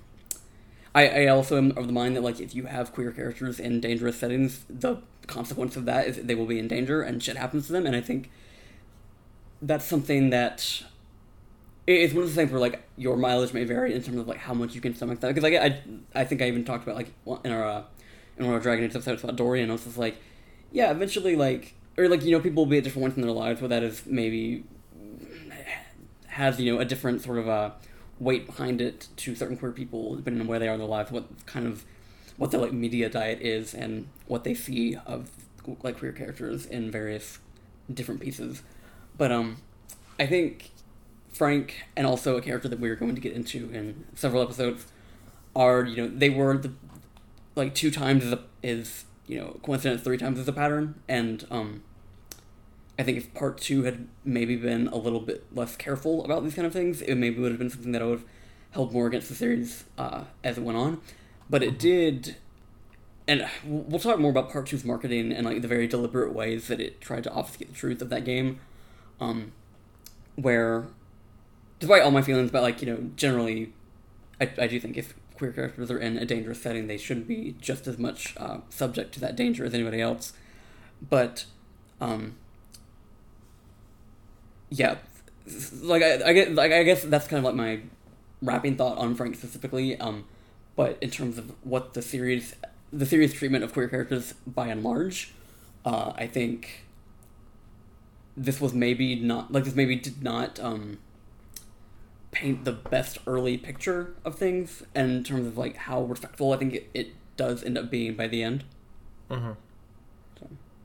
That's that's like a lot of things I have to kind of like vaguely hint at for a game we're not at yet, but um, that is my feeling right now, and we will be able to like kind of more uh, expand upon that as we go on. Mm-hmm. Moises, how did you kind of feel about the whole resolution to, to Bill and Frank? Um, I. Bill is a very closed off person. Obviously, he's he's very paranoid about the people around him and who he lets close. Um, you know, the whole time that you're really interacting with him, he really only gives you what he needs to give. Um, and and like you know he cuts he cuts out um, and so i never really i guess expected bill to have much to say about um, finding finding frank dead and like the revelation that like and and because i played this when i was younger and kind of an idiot i didn't entirely put together that like his partner was anything more than like the person he worked with, sort Right. of like how Tess and uh, and Joel were partners. Um, and I'm I'm not a queer person, so I I never feel like I should uh, speak for for for others in this sense. But like when I reflected on the game and like made the connection there, I felt like it was it was it was so barely pronounced um, that I I didn't know how to feel about it and I didn't know how others would feel about it. Um, I'm I'm happy for the presence of queer characters in that universe, and I I do agree with Ken in that uh, you know if if you're gonna have characters uh, in like your universe in your setting where like bad things happen, uh, you know I I I think that the the natural conclusion of that is that characters who maybe identify um, with marginalized communities uh, are are also going to succumb to like the same fates. Um, but but but yeah, uh, just more more broadly, I guess. Yeah, it uh, it felt unfinished. Um, you know, there there there is that like Bill. You can you can tell Bill what happened with the note.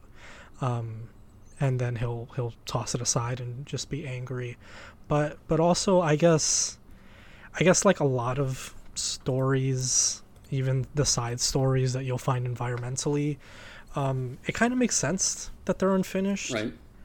um, you know like i think it's entirely bill's prerogative to mourn his partner um, entirely by himself and Mhm. not have to perform it for uh, for for for Joel and especially not for Ellie who he doesn't even know Right. um you know so so I I I don't know like I I I obviously have mixed feelings about like how his queerness uh sort of like slipped under the radar maybe for people who weren't uh like suspecting or on the lookout for it. Or you know like maybe you just had to be queer to to understand uh or like pick up on the subtleties of it. And so I, I guess I don't love how it's so hidden or so obfuscated that like you can't entirely know unless you're you're really grilling the game textually. Um, but I guess like his story wraps up in a way that it makes sense for the character and you know like it's it's it's on him to to to mourn to mourn Right. it and to make peace with it and to sort of process it how how he wants to. And and it's not really in the game's story for like us to to to not to not care for it but not to to have to be a part of it. You know Right. there's there's so many disparate stories all over this world that like can't be told. And so like they're told environmentally or they're told in subtle hints like this. Um, Mm. and then and there's just shit that we don't have to see. Um, and so yeah it feels unfinished but unfinished because like i guess the storytellers recognize that like they can write an ending to this uh but like maybe the truest one for for bill is that yeah he he he he he seems like he's he seems like he's fine with it. He seems like he's angry about it but really he's angry and sad uh about like his perceived culpability in Mhm. it happening um and yeah i mean he it, it was still frank is his partner or was his partner like he he probably loved frank and and i don't think he has to love frank for all of us to see Right. for it to be real um so all of that to say that like it's it, it's unfinished but feels like it's meant to be because we're not meant to see Mm. The the longer ramifications of it Yeah, and I think there's like that is among the various uh, things that Last of Us kind of like touches on throughout. Like I think how different characters handle the, the process of grief is like paramount to a lot of these, a lot of these characters and ways that it's going to expand not just uh, you know not just in part one but especially in part two as well. Um, something about the, you, you kind of mentioned the, the subtleties of his queerness. Like I think and this is maybe more explicitly talked about in uh, part two. Like, the series doesn't. Well, I mean, I guess this might not be necessarily applicable to Bill because he's a character who was certainly like alive before the uh, the infection started. But like the series, d- in different ways, plays with the idea that like some of these characters might not have like the lexicon to talk about these things in like a more overt way. Um, yeah and there is like going to be a like very direct reference that is maybe more humorous in the moment uh, uh and when we, when we get to a car ride in a minute um that uh d- basically explicitly says, yeah, this man was into other men. Um, Yeah. and I think you know it is one of the things where like you can outwardly say something, but if it is um better in maybe more like true, genuine way to the characters involved, better to kind of like paint it through context clues. I think it's just fine because like it doesn't like.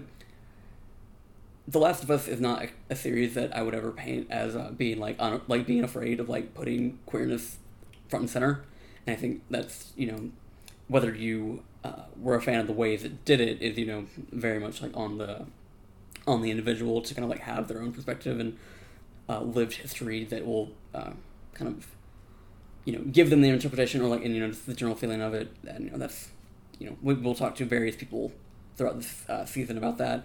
But um pers- just speaking personally I, I feel like the ways in which they go out of their way to explain Bill's um, relationship with Frank in ways that is um, does not does not necessarily have to adhere to like the language in which we speak about these things uh, more conventionally, especially like you know close to a decade ago. Um, I think it works out pretty well, in my opinion. Yeah. Which when you know we'll put a pin in that for when we get into the car ride. Mm-hmm.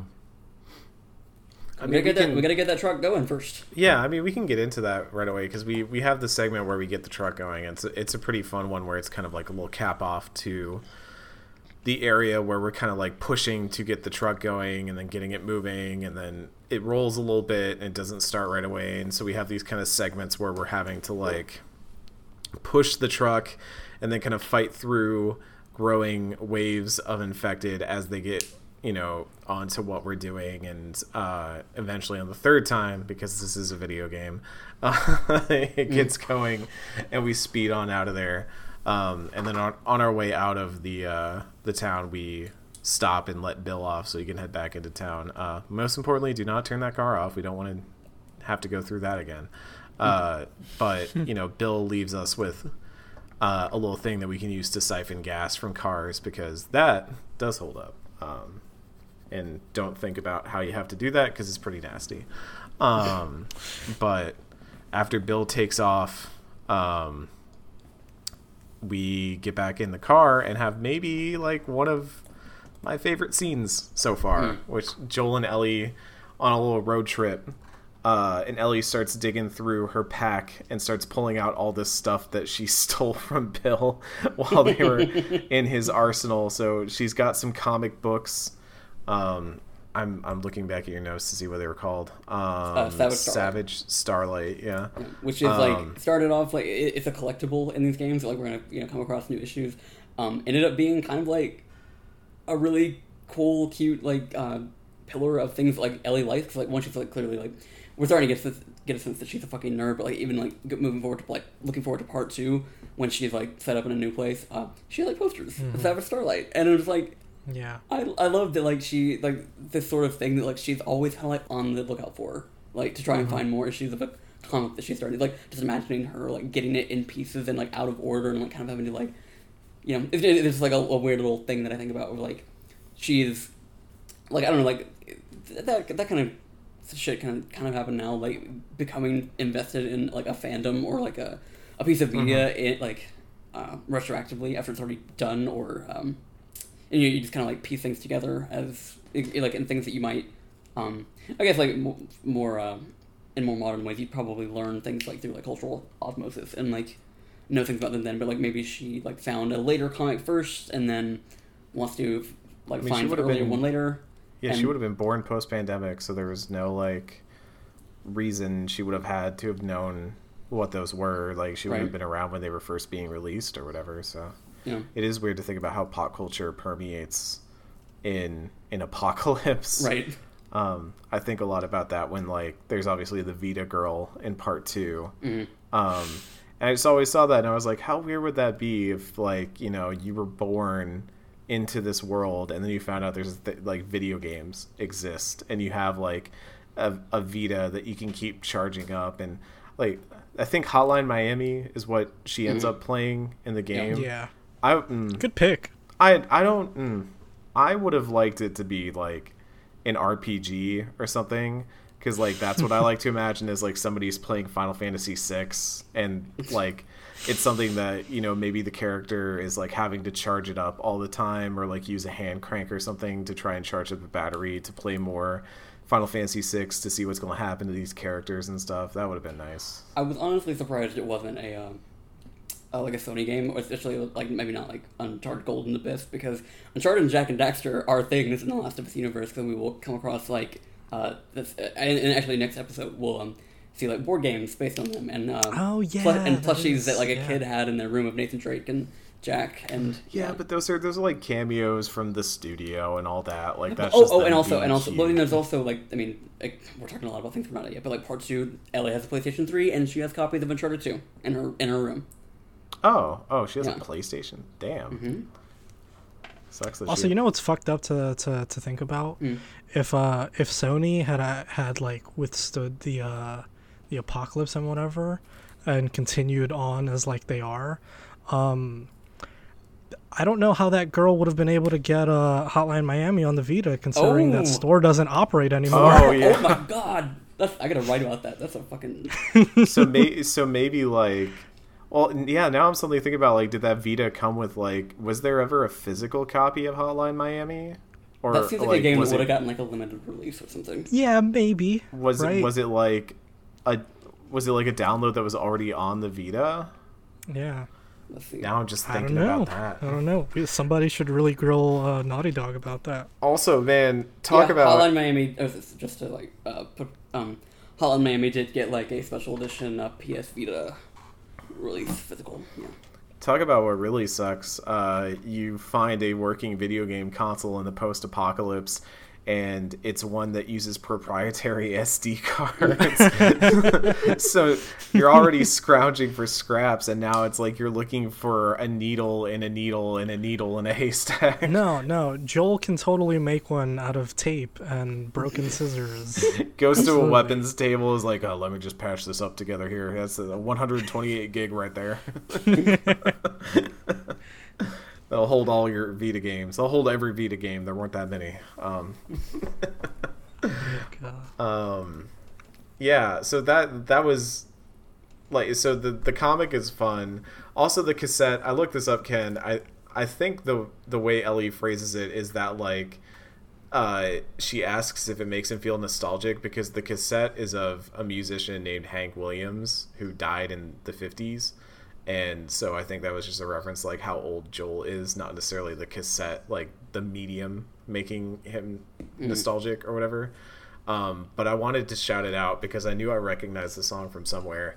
Uh, it's the song "I'll Never Get Out of This World Alive" by Hank Williams, uh, and it's got a very sad story behind it. Um, it was his. It was the last single that Hank Williams released while he was alive, Oh. and Oh, um, Huh. he died a, a year after the song's release. Um, and in fact, there uh, I, I pulled up the the articles and history on it and stuff like that.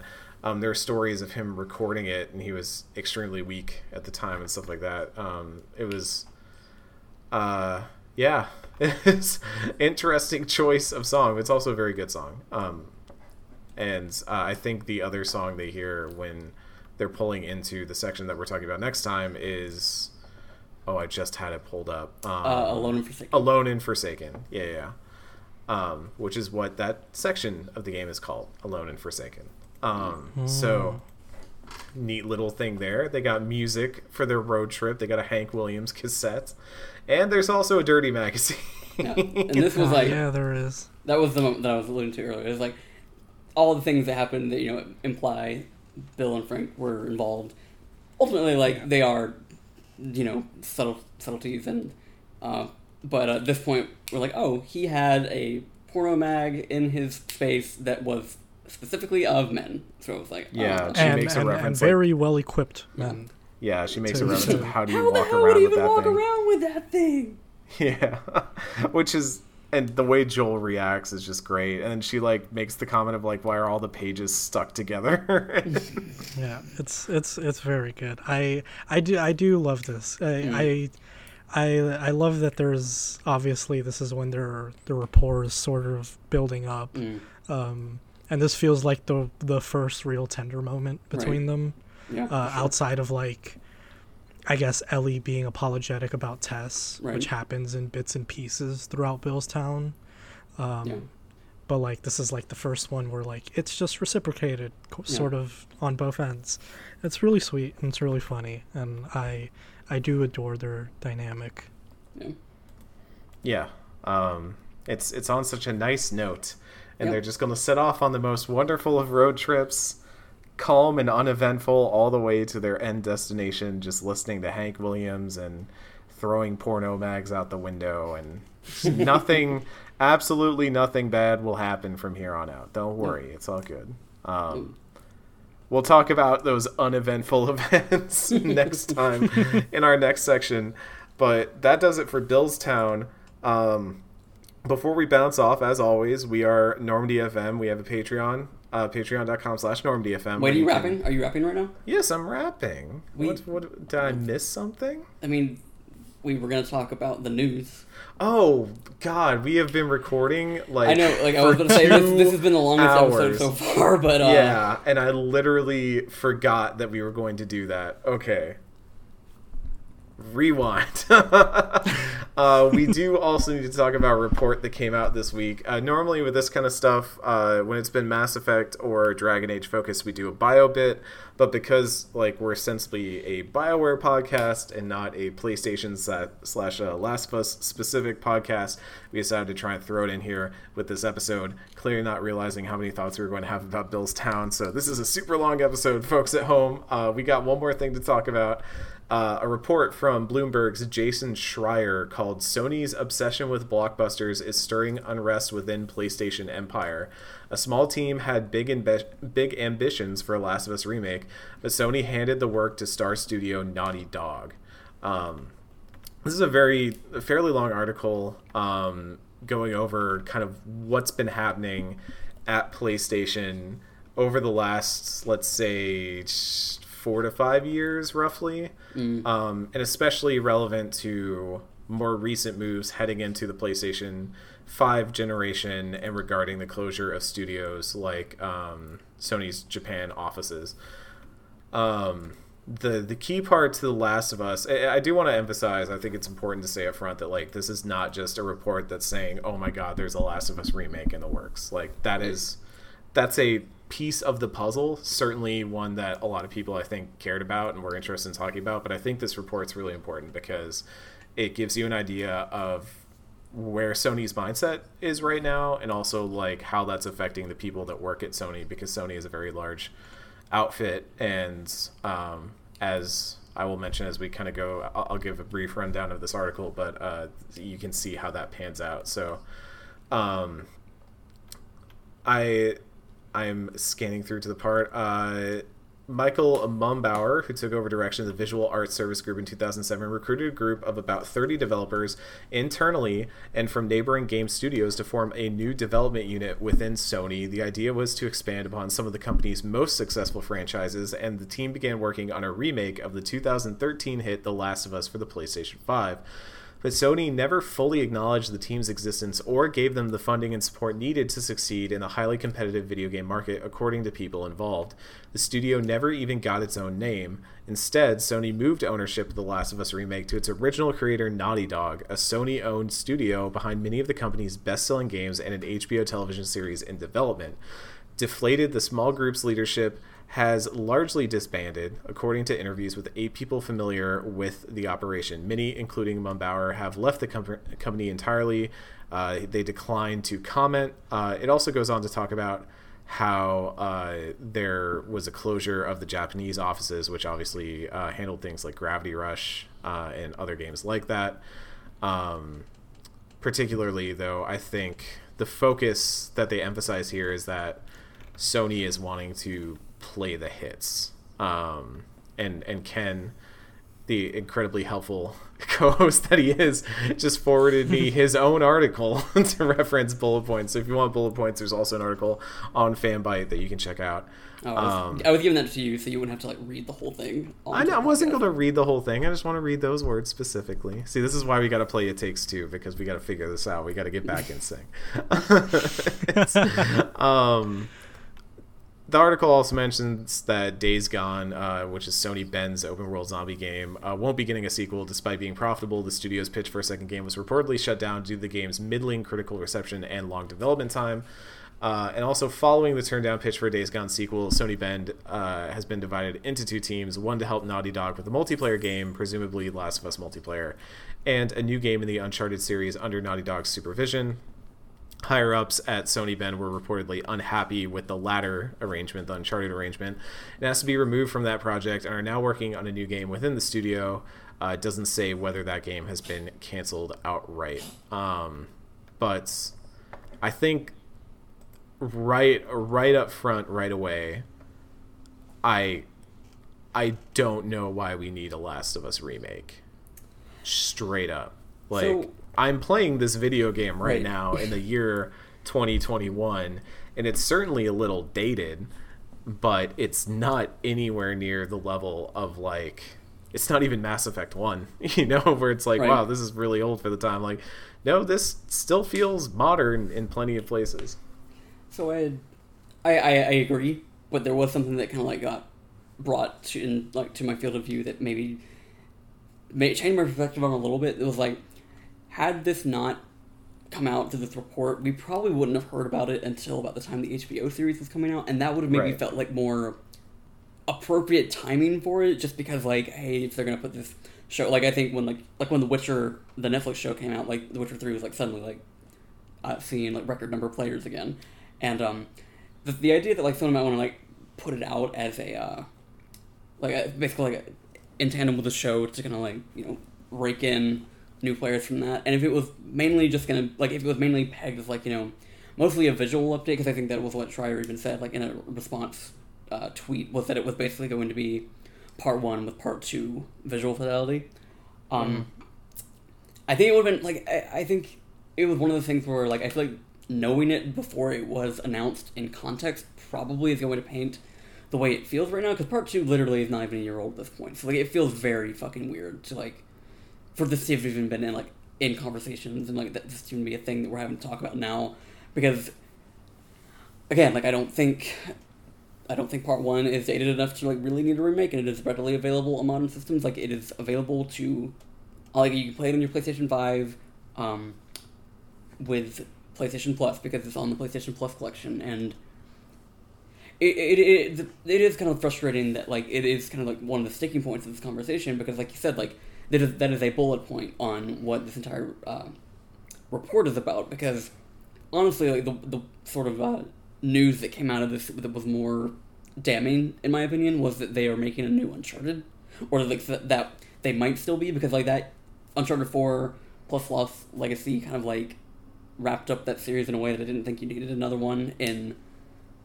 I don't like. I, I can make assumptions about what a new Uncharted probably entails, but I also don't. I also feel like that series was. Uh, I, I Sony has had you know a habit more than more so than Microsoft and Nintendo of like kind of leaving franchises behind, and that was something that I appreciated about them for a while. Was that like, even though Sly Cooper is fucking like you know Sly Four came out eight years after Sly Three, and it was kind of like because you know, a studio on the outside pitched it to Sony, and it was like not something Sony had to necessarily um, do internally, and it was just a thing that they could you know profit off of. Um, it, I was fine with the fact that that series had gone away, just because it meant that new things were happening. Like Sucker Punch made Infamous instead of making it a fourth Sly Cooper, and that was kind of the way that Sony had been going for like especially like during the PS3 and through I would say the majority of the PS4 generation. It was like you know a lot of new ideas were coming out of them.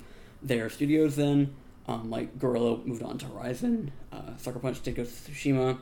Um, you know, just like not not relying on the hits like the way that they seem to be doing now. Because like the Last of Us remake, out of context of what I think would probably be like a TV show tie-in, makes some level of sense like that way. But like out of context, it just seems like why the fuck are you doubling down so hard on this franchise in a way that doesn't even like if you wanted to make more Last of Us, like if you want to double down on Last of Us, make a third game. Like don't make remake the old one. Like don't double down on you know that. And so that's like I don't know. Like I have a lot of thoughts, but I, I it's frustrating that The Last of Us is being kind of centered in this conversation in a way that I don't think like I think it's kind of like missing the point of the larger report.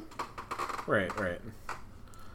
Moises, Um, what are your yeah. thoughts on this whole situation? Um, it's ridiculous. I think that we're getting a remake. um. I, I, I, I guess I sort of understand um, if it was releasing sort of alongside the, the the HBO show, um, and and I guess like in theory, I'm I'm not that opposed to a visual like remake of the game, even even playing up to like Billstown, uh, today, right? Like that that forested area before you get there, looked a lot prettier in 2013 Mhm. than it did like remastered Mhm. on a PS4 but playing on a PS5 now. Like it looks it looks dated and it feels dated and I think yeah, like I I even downloaded uh Last of Us Part 2 last night just to like play it for a few minutes and see like how how how much better that Mhm. looks and feels. And it does look and feel a ton better. And so I, I guess i'm not entirely opposed to like adapting it to that engine. That being said it does feel like a lot. Uh the the remaster is readily available.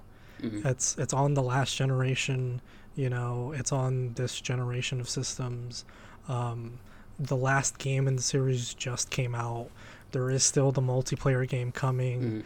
there's a there's a goddamn HBO show and now there's also this remake it feels like it feels like double it feels like double and triple and quadruple dipping Right. on the Mhm. same property in a way that like I don't love especially considering the fact that when The Last of Us came out in 2013 there were like conversations surrounding that were like especially in terms of like the ending were like if it just ended here it would have been fine. Mhm. um but it was made into a series which is now like a tentpole franchise that's now seemingly like branching off into every possible thing that it can.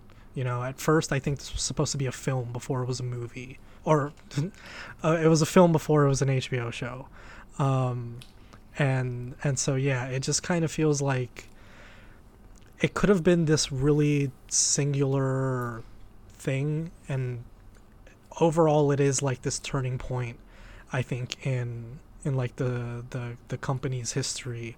Um and now i just feel like it's being it's it, it's it's not being dragged through the mud but like it feels tired doing all of this. Um but also like yeah i feel like the the last of us part of the news and the report um is i guess being emphasized a little too much. Uh you know there's there's obviously the effect that it's had on on like sony bend and and japan studio. And i do think that that is probably the more significant thing that we should all be focusing on for sure. but I know you guys are doing this show and this season, I guess, of the show, uh, in order to like really examine the effects of The Last of Us on like the industry Right. at large. Mhm. And I feel like this is this, This is- perfectly this is it. encapsulates it, Yeah. right? Like Yeah. this studio's prestige and like their work is just like infecting everything. And infecting is maybe harsh, but like I, I think you guys get what I'm going for. Right. But it's it's it's getting into everything to where like they're like the the hits that these guys are producing, right? A lot of them have the same visual aesthetics and like Mm. bits and pieces kind of that were really consolidated over like the course of The Last of Us and like Uncharted 4. Right. Um and I think you're seeing that obviously in that like well those games were like mega successful and so games started modeling themselves to be more like this like 2018 God of War. Um and that also similarly did crazy numbers. And so now we have to specifically pander um, to like the audience that seems to really show up for these things at the cost of fresher ideas, quirkier games that aren't blockbusters but can still be successes in their own right.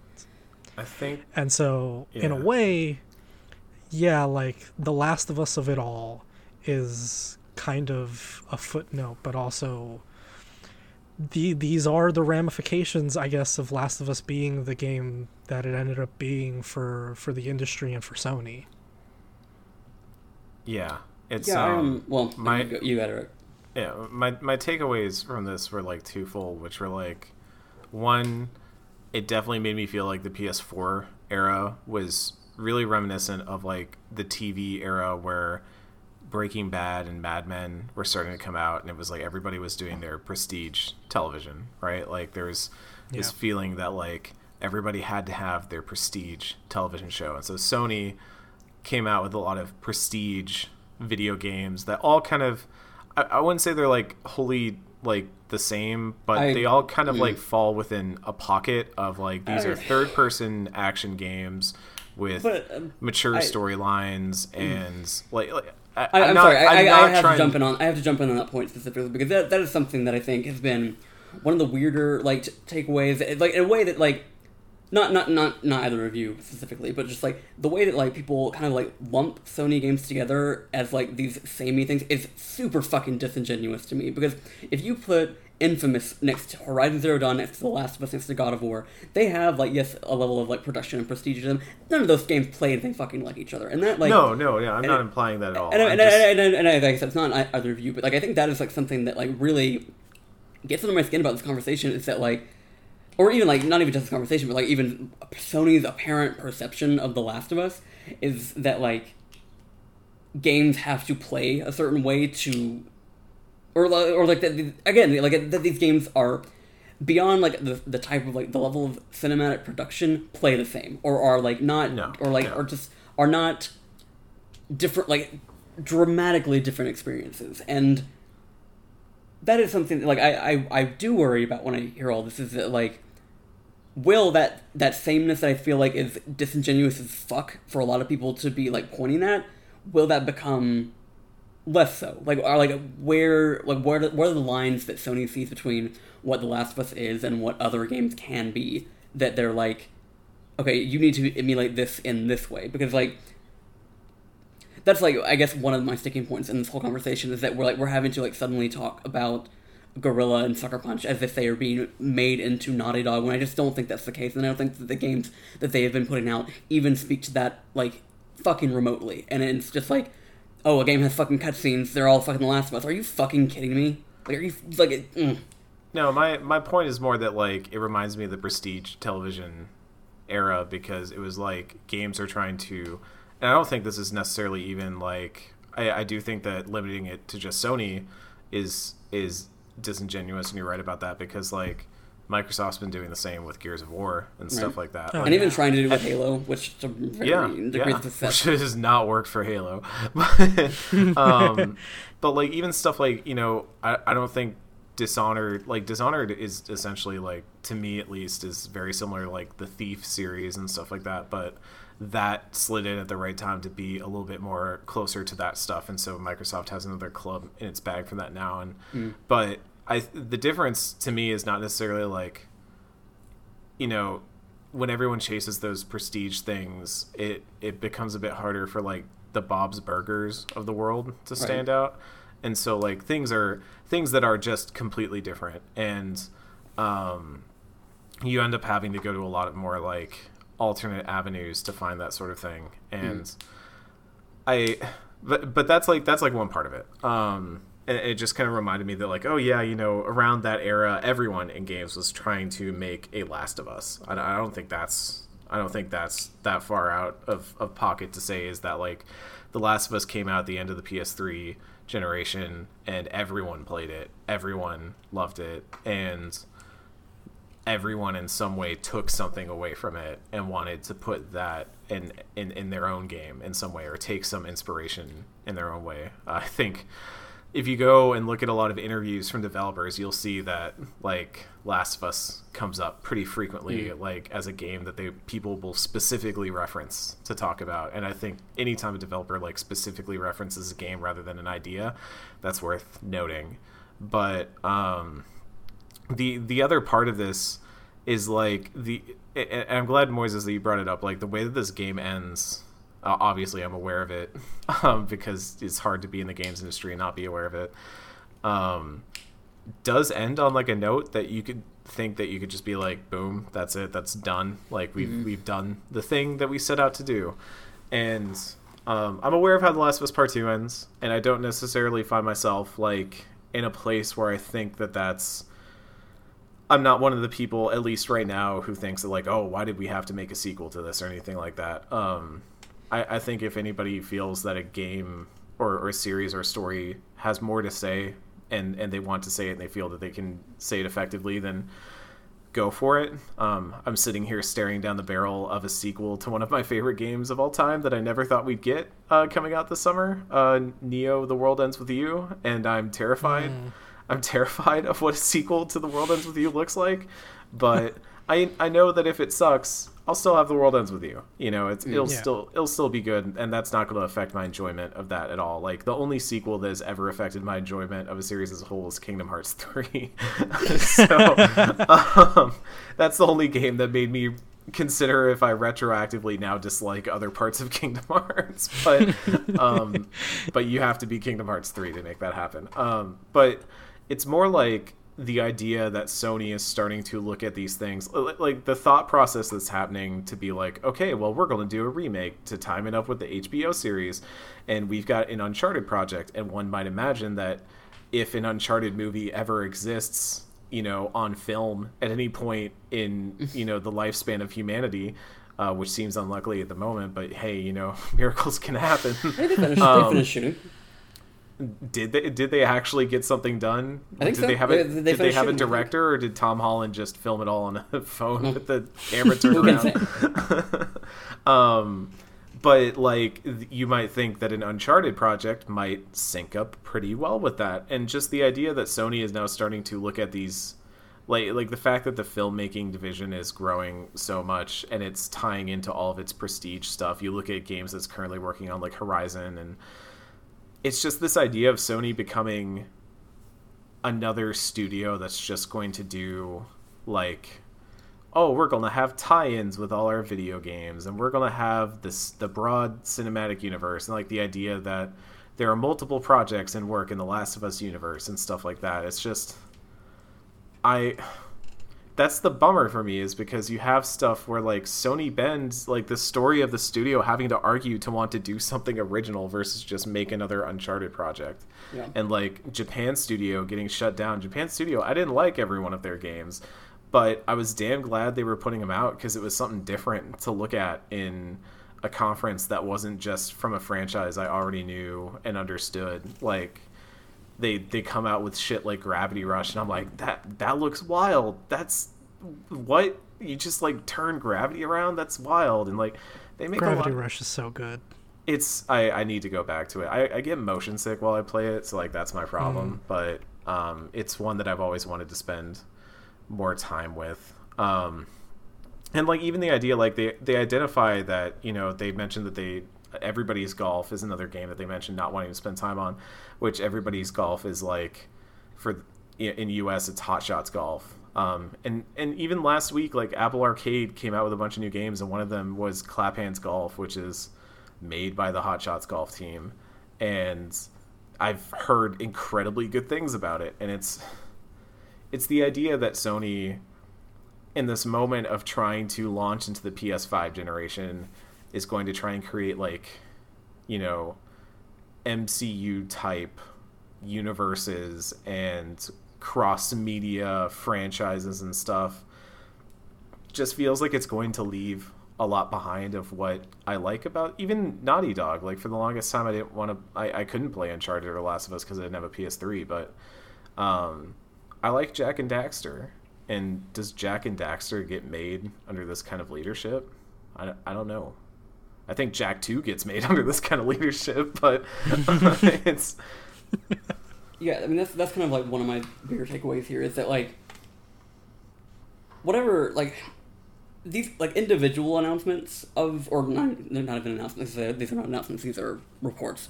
Individual things that are being made in this uh, don't make me feel one way or another more so than the idea that like Sony has basically been on top for coming up on a decade here because the PS4 is almost ten years old, and when they were in, you know, when they were in a more, more precarious state during the PS3 era, they were making they were taking more risks, and they were like that was what I think did make me eventually switch over to PS3 versus 360 because I played 360 for most of that generation, and then kind of bounced off games in general, and then when I, when I started like paying attention more to um, what Sony was doing, what they were putting their money behind, I was like, oh, they're like, I do actually like video games. That's like I'm just, I'm gonna buy this cop this this console. I'm gonna play Infamous. I'm gonna play Uncharted. I'm gonna get excited for fucking Sly Cooper Four.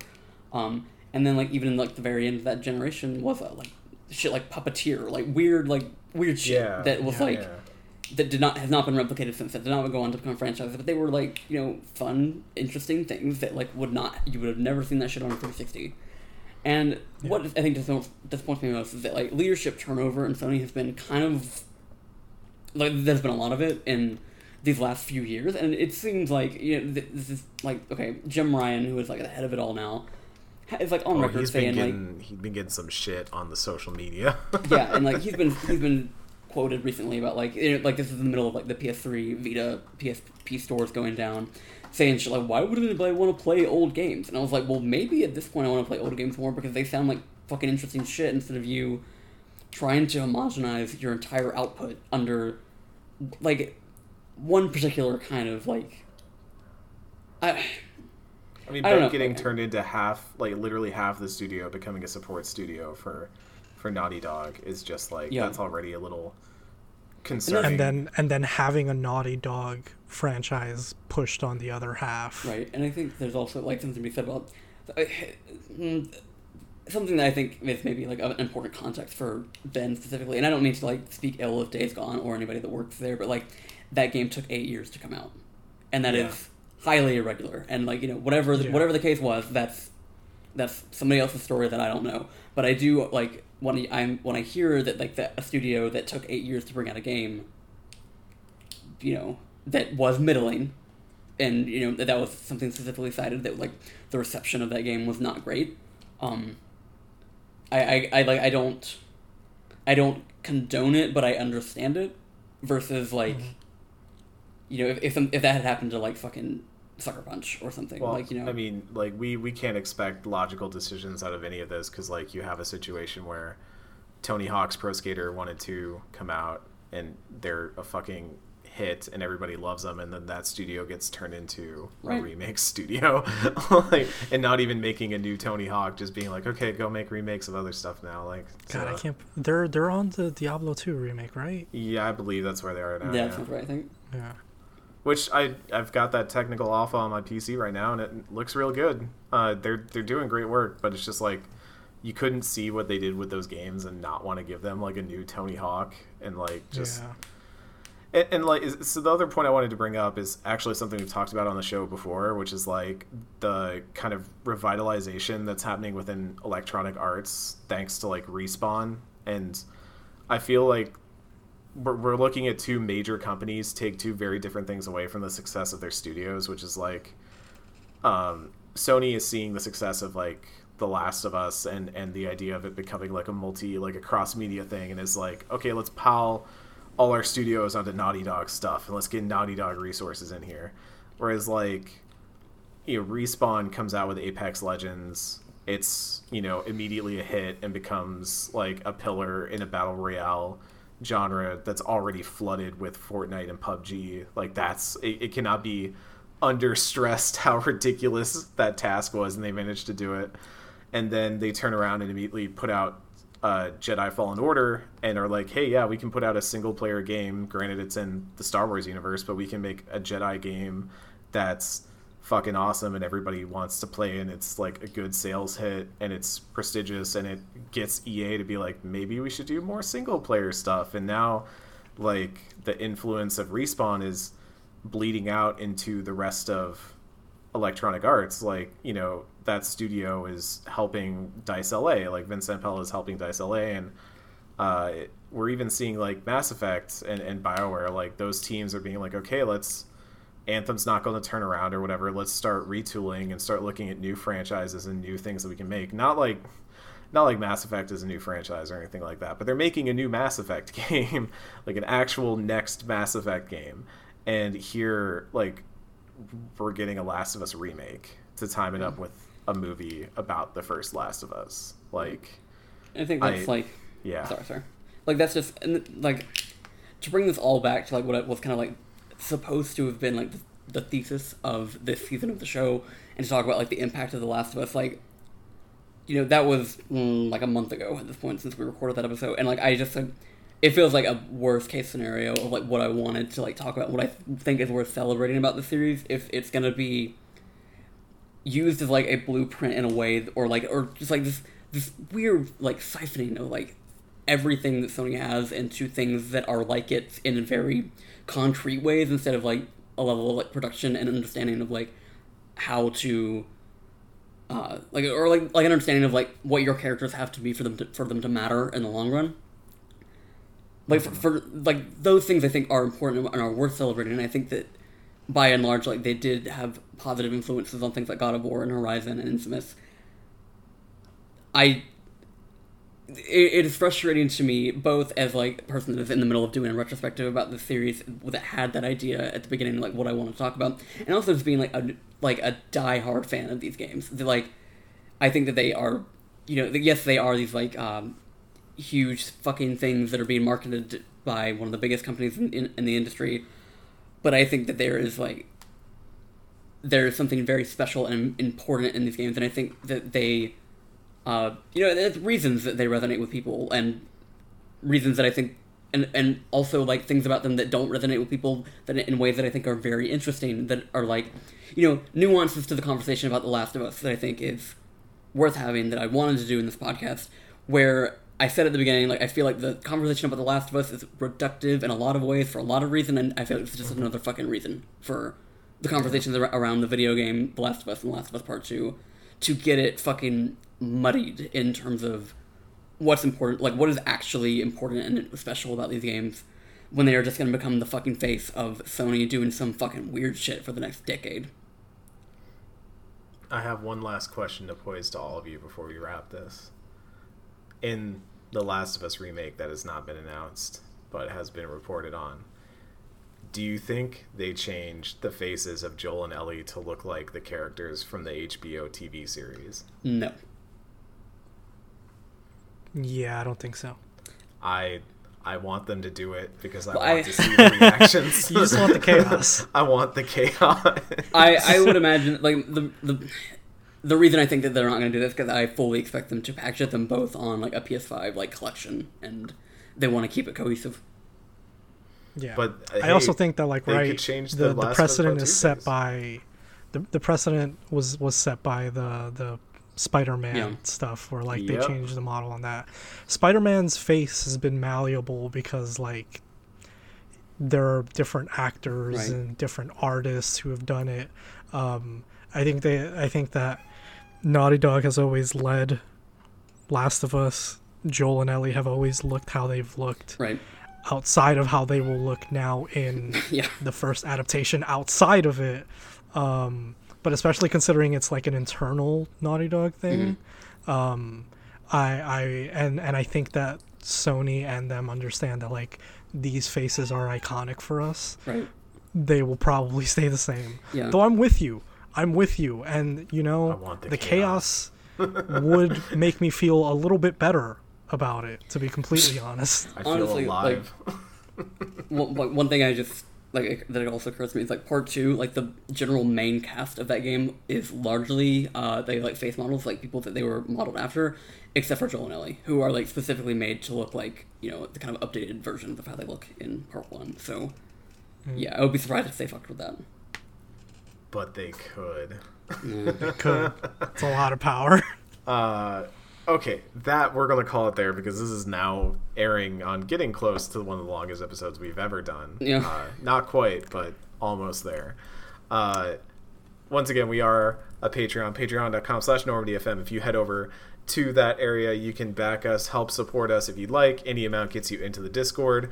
Uh, Five dollars gets you the episode early, and uh, if you back at the higher tier, you get your name shouted out every week on the podcast. This week, that list is Kevin Kulikowski, Chris Johns, Alice Hawk, Colin, just Colin, Just, Zach Mickle, The Wedge of Destiny, Mila Hyde, and Zach James. Thank you all so much for backing.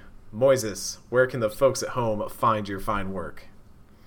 Um, you can find my not fine work on Twitter at Platano Ranger, uh, P L A T A N O Ranger. I usually find I have to spell that out for folks.